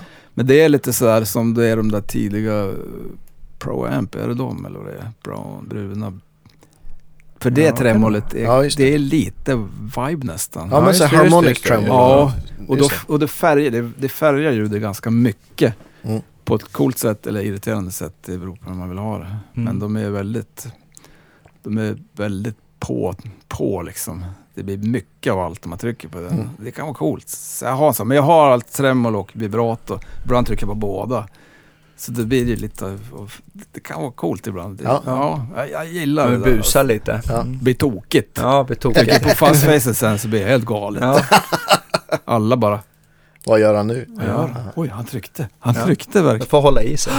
Ja. Nej, och sen så avslutas det hela med, jag har en boost förstås, soloboost, som jag tycker är svåra att få till. Så det blir aldrig riktigt bra med det. Men det blir ju väldigt avhängigt för hur starkt du spelar på stärkan. Ja, distar det lite innan så distar det fanns mycket mer med den. Så det går ju inte. Finns ju inga cleana boostar egentligen. Men man vill ju ha något som lyfter. Ja, det är ju om du har lite headroom i förstärkan, att den inte har börjat klippa. Nej, men det gör den ju inte. Så att det funkar ju lite där. Men det man får vara försiktig när man vrider på. I det läget som när ni åker med en tekniker, då är det nästan bättre att inte ha det och bara låta honom höja. Ja. De brukar bli irriterande också om man vill sköta det själv. Men faktiskt. Men, jag kan inte heller låta bli. Nej, det är svårt. Men jag behöver någon. Jag har passerat den här på olika ställen. Man märker det skillnad vart man lägger boosten sådär. För att det kan vara någon buffrad pedal och skit och hit och dit. Och lägger man den sist så då är det som en volympedal. Eller volymrappstärken ungefär. Är det dist innan så kommer det dista mer. Men lägger man någon annanstans då blir det en annan boost. Ja, men som kan vara sämre eller bättre. Det man får hålla på att testa sig fram. Men så har jag då som sagt delay då. Sist. Det är ju naturligtvis med professor, den blåa där. Deep blue. Ja, de är ju enkla att ställa in och det låter okej liksom. Så framförallt tycker jag att de är väldigt bra att spela med. Så de lägger sig lagom i vägen. Jag menar det. De lägger sig precis lagom och det är inget störande. Man kan ha den på hela tiden utan att det gör något. Och min är ju då moddad. Jag har aldrig riktigt förstått vad det var för modrock. Det vet jag alldeles utmärkt för att jag gör den modden själv. Ja, just det. När man tar bort lite bas och lägger till lite diskant. Det var exakt vad jag upptäckte att så var det med den där för då. Kan man göra. Och sen så får man också förkorta delay-tiden lite grann. För att studsen blir ful annars. Men jag tänkte också nu när vi ändå behöver avrunda här, har du någon så här gitarrist eller vem som helst egentligen som du tycker vi ska ringa och han måste ni ha i programmet? Jag har faktiskt tänkt på det, nu har jag glömt det fullständigt. Men då går vi vidare. Jag tänkte på det här om dagen, nu är det helt borta va? Det var ju faktiskt någon. Han måste ju snacka med. Okay. Ja, men du får bara få smsa eller säga till det. Ja, jag är ju nära. Ja, det är nära. Kanske den närmsta. Ni glömde fråga om resan har gått bra. Har resan gått bra så där allt det? Ja, just det. Ja, 250 meter. Ja. Det var lite jobbigt. Det är på gränsen. Ja. Taxi hem va? Färdtjänst. Ja, alltså med den här t-shirten. Ja. Men vi får inte glömma bort vår fråga heller. Huset brinner, du får ta med dig en gitarr. En av dina gitarrer ska med. Nu våndas Janne. Ja. Val har aldrig varit min starka sida. Man blir pressad så att hör, du måste välja. Ja.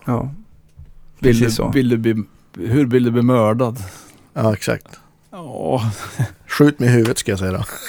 nej, det är för enkelt. Säg silvertonen nu. Nej, det går ju inte. Är det inte en tele då? Ja. Det måste det bli alltså. En custom shop tele. Telen står Janne på. Jag är rädd för att det kommer bli så. Ja. Det är lite tråkigt men man vet ju att man är safe i alla lägen med den va. Det är ju så. Grymt. Ja, stort tack för att du ville komma och vara gäst. Ja, det var skittrevligt. Skitkul. Jag har ju lyssnat på de här poddarna hittills och det är ju alltid kul på många olika sätt. Alltså. Det är ju kul att det finns där. Det finns ju en podd till också. Ja, absolut. Ja, men det finns mycket att lyssna in. Ja, men man är intresserad av olika saker, men nörderiet är jag inte råd av också. Ja, men jag hoppas att du får den hos oss lite grann. Alltså. Ja, och det kan man väl säga. Ja. Nej, det var underbart. Nej, men tack så hemskt mycket, så syns vi nästa torsdag helt enkelt. Det gör vi. Ha det så bra. Hej.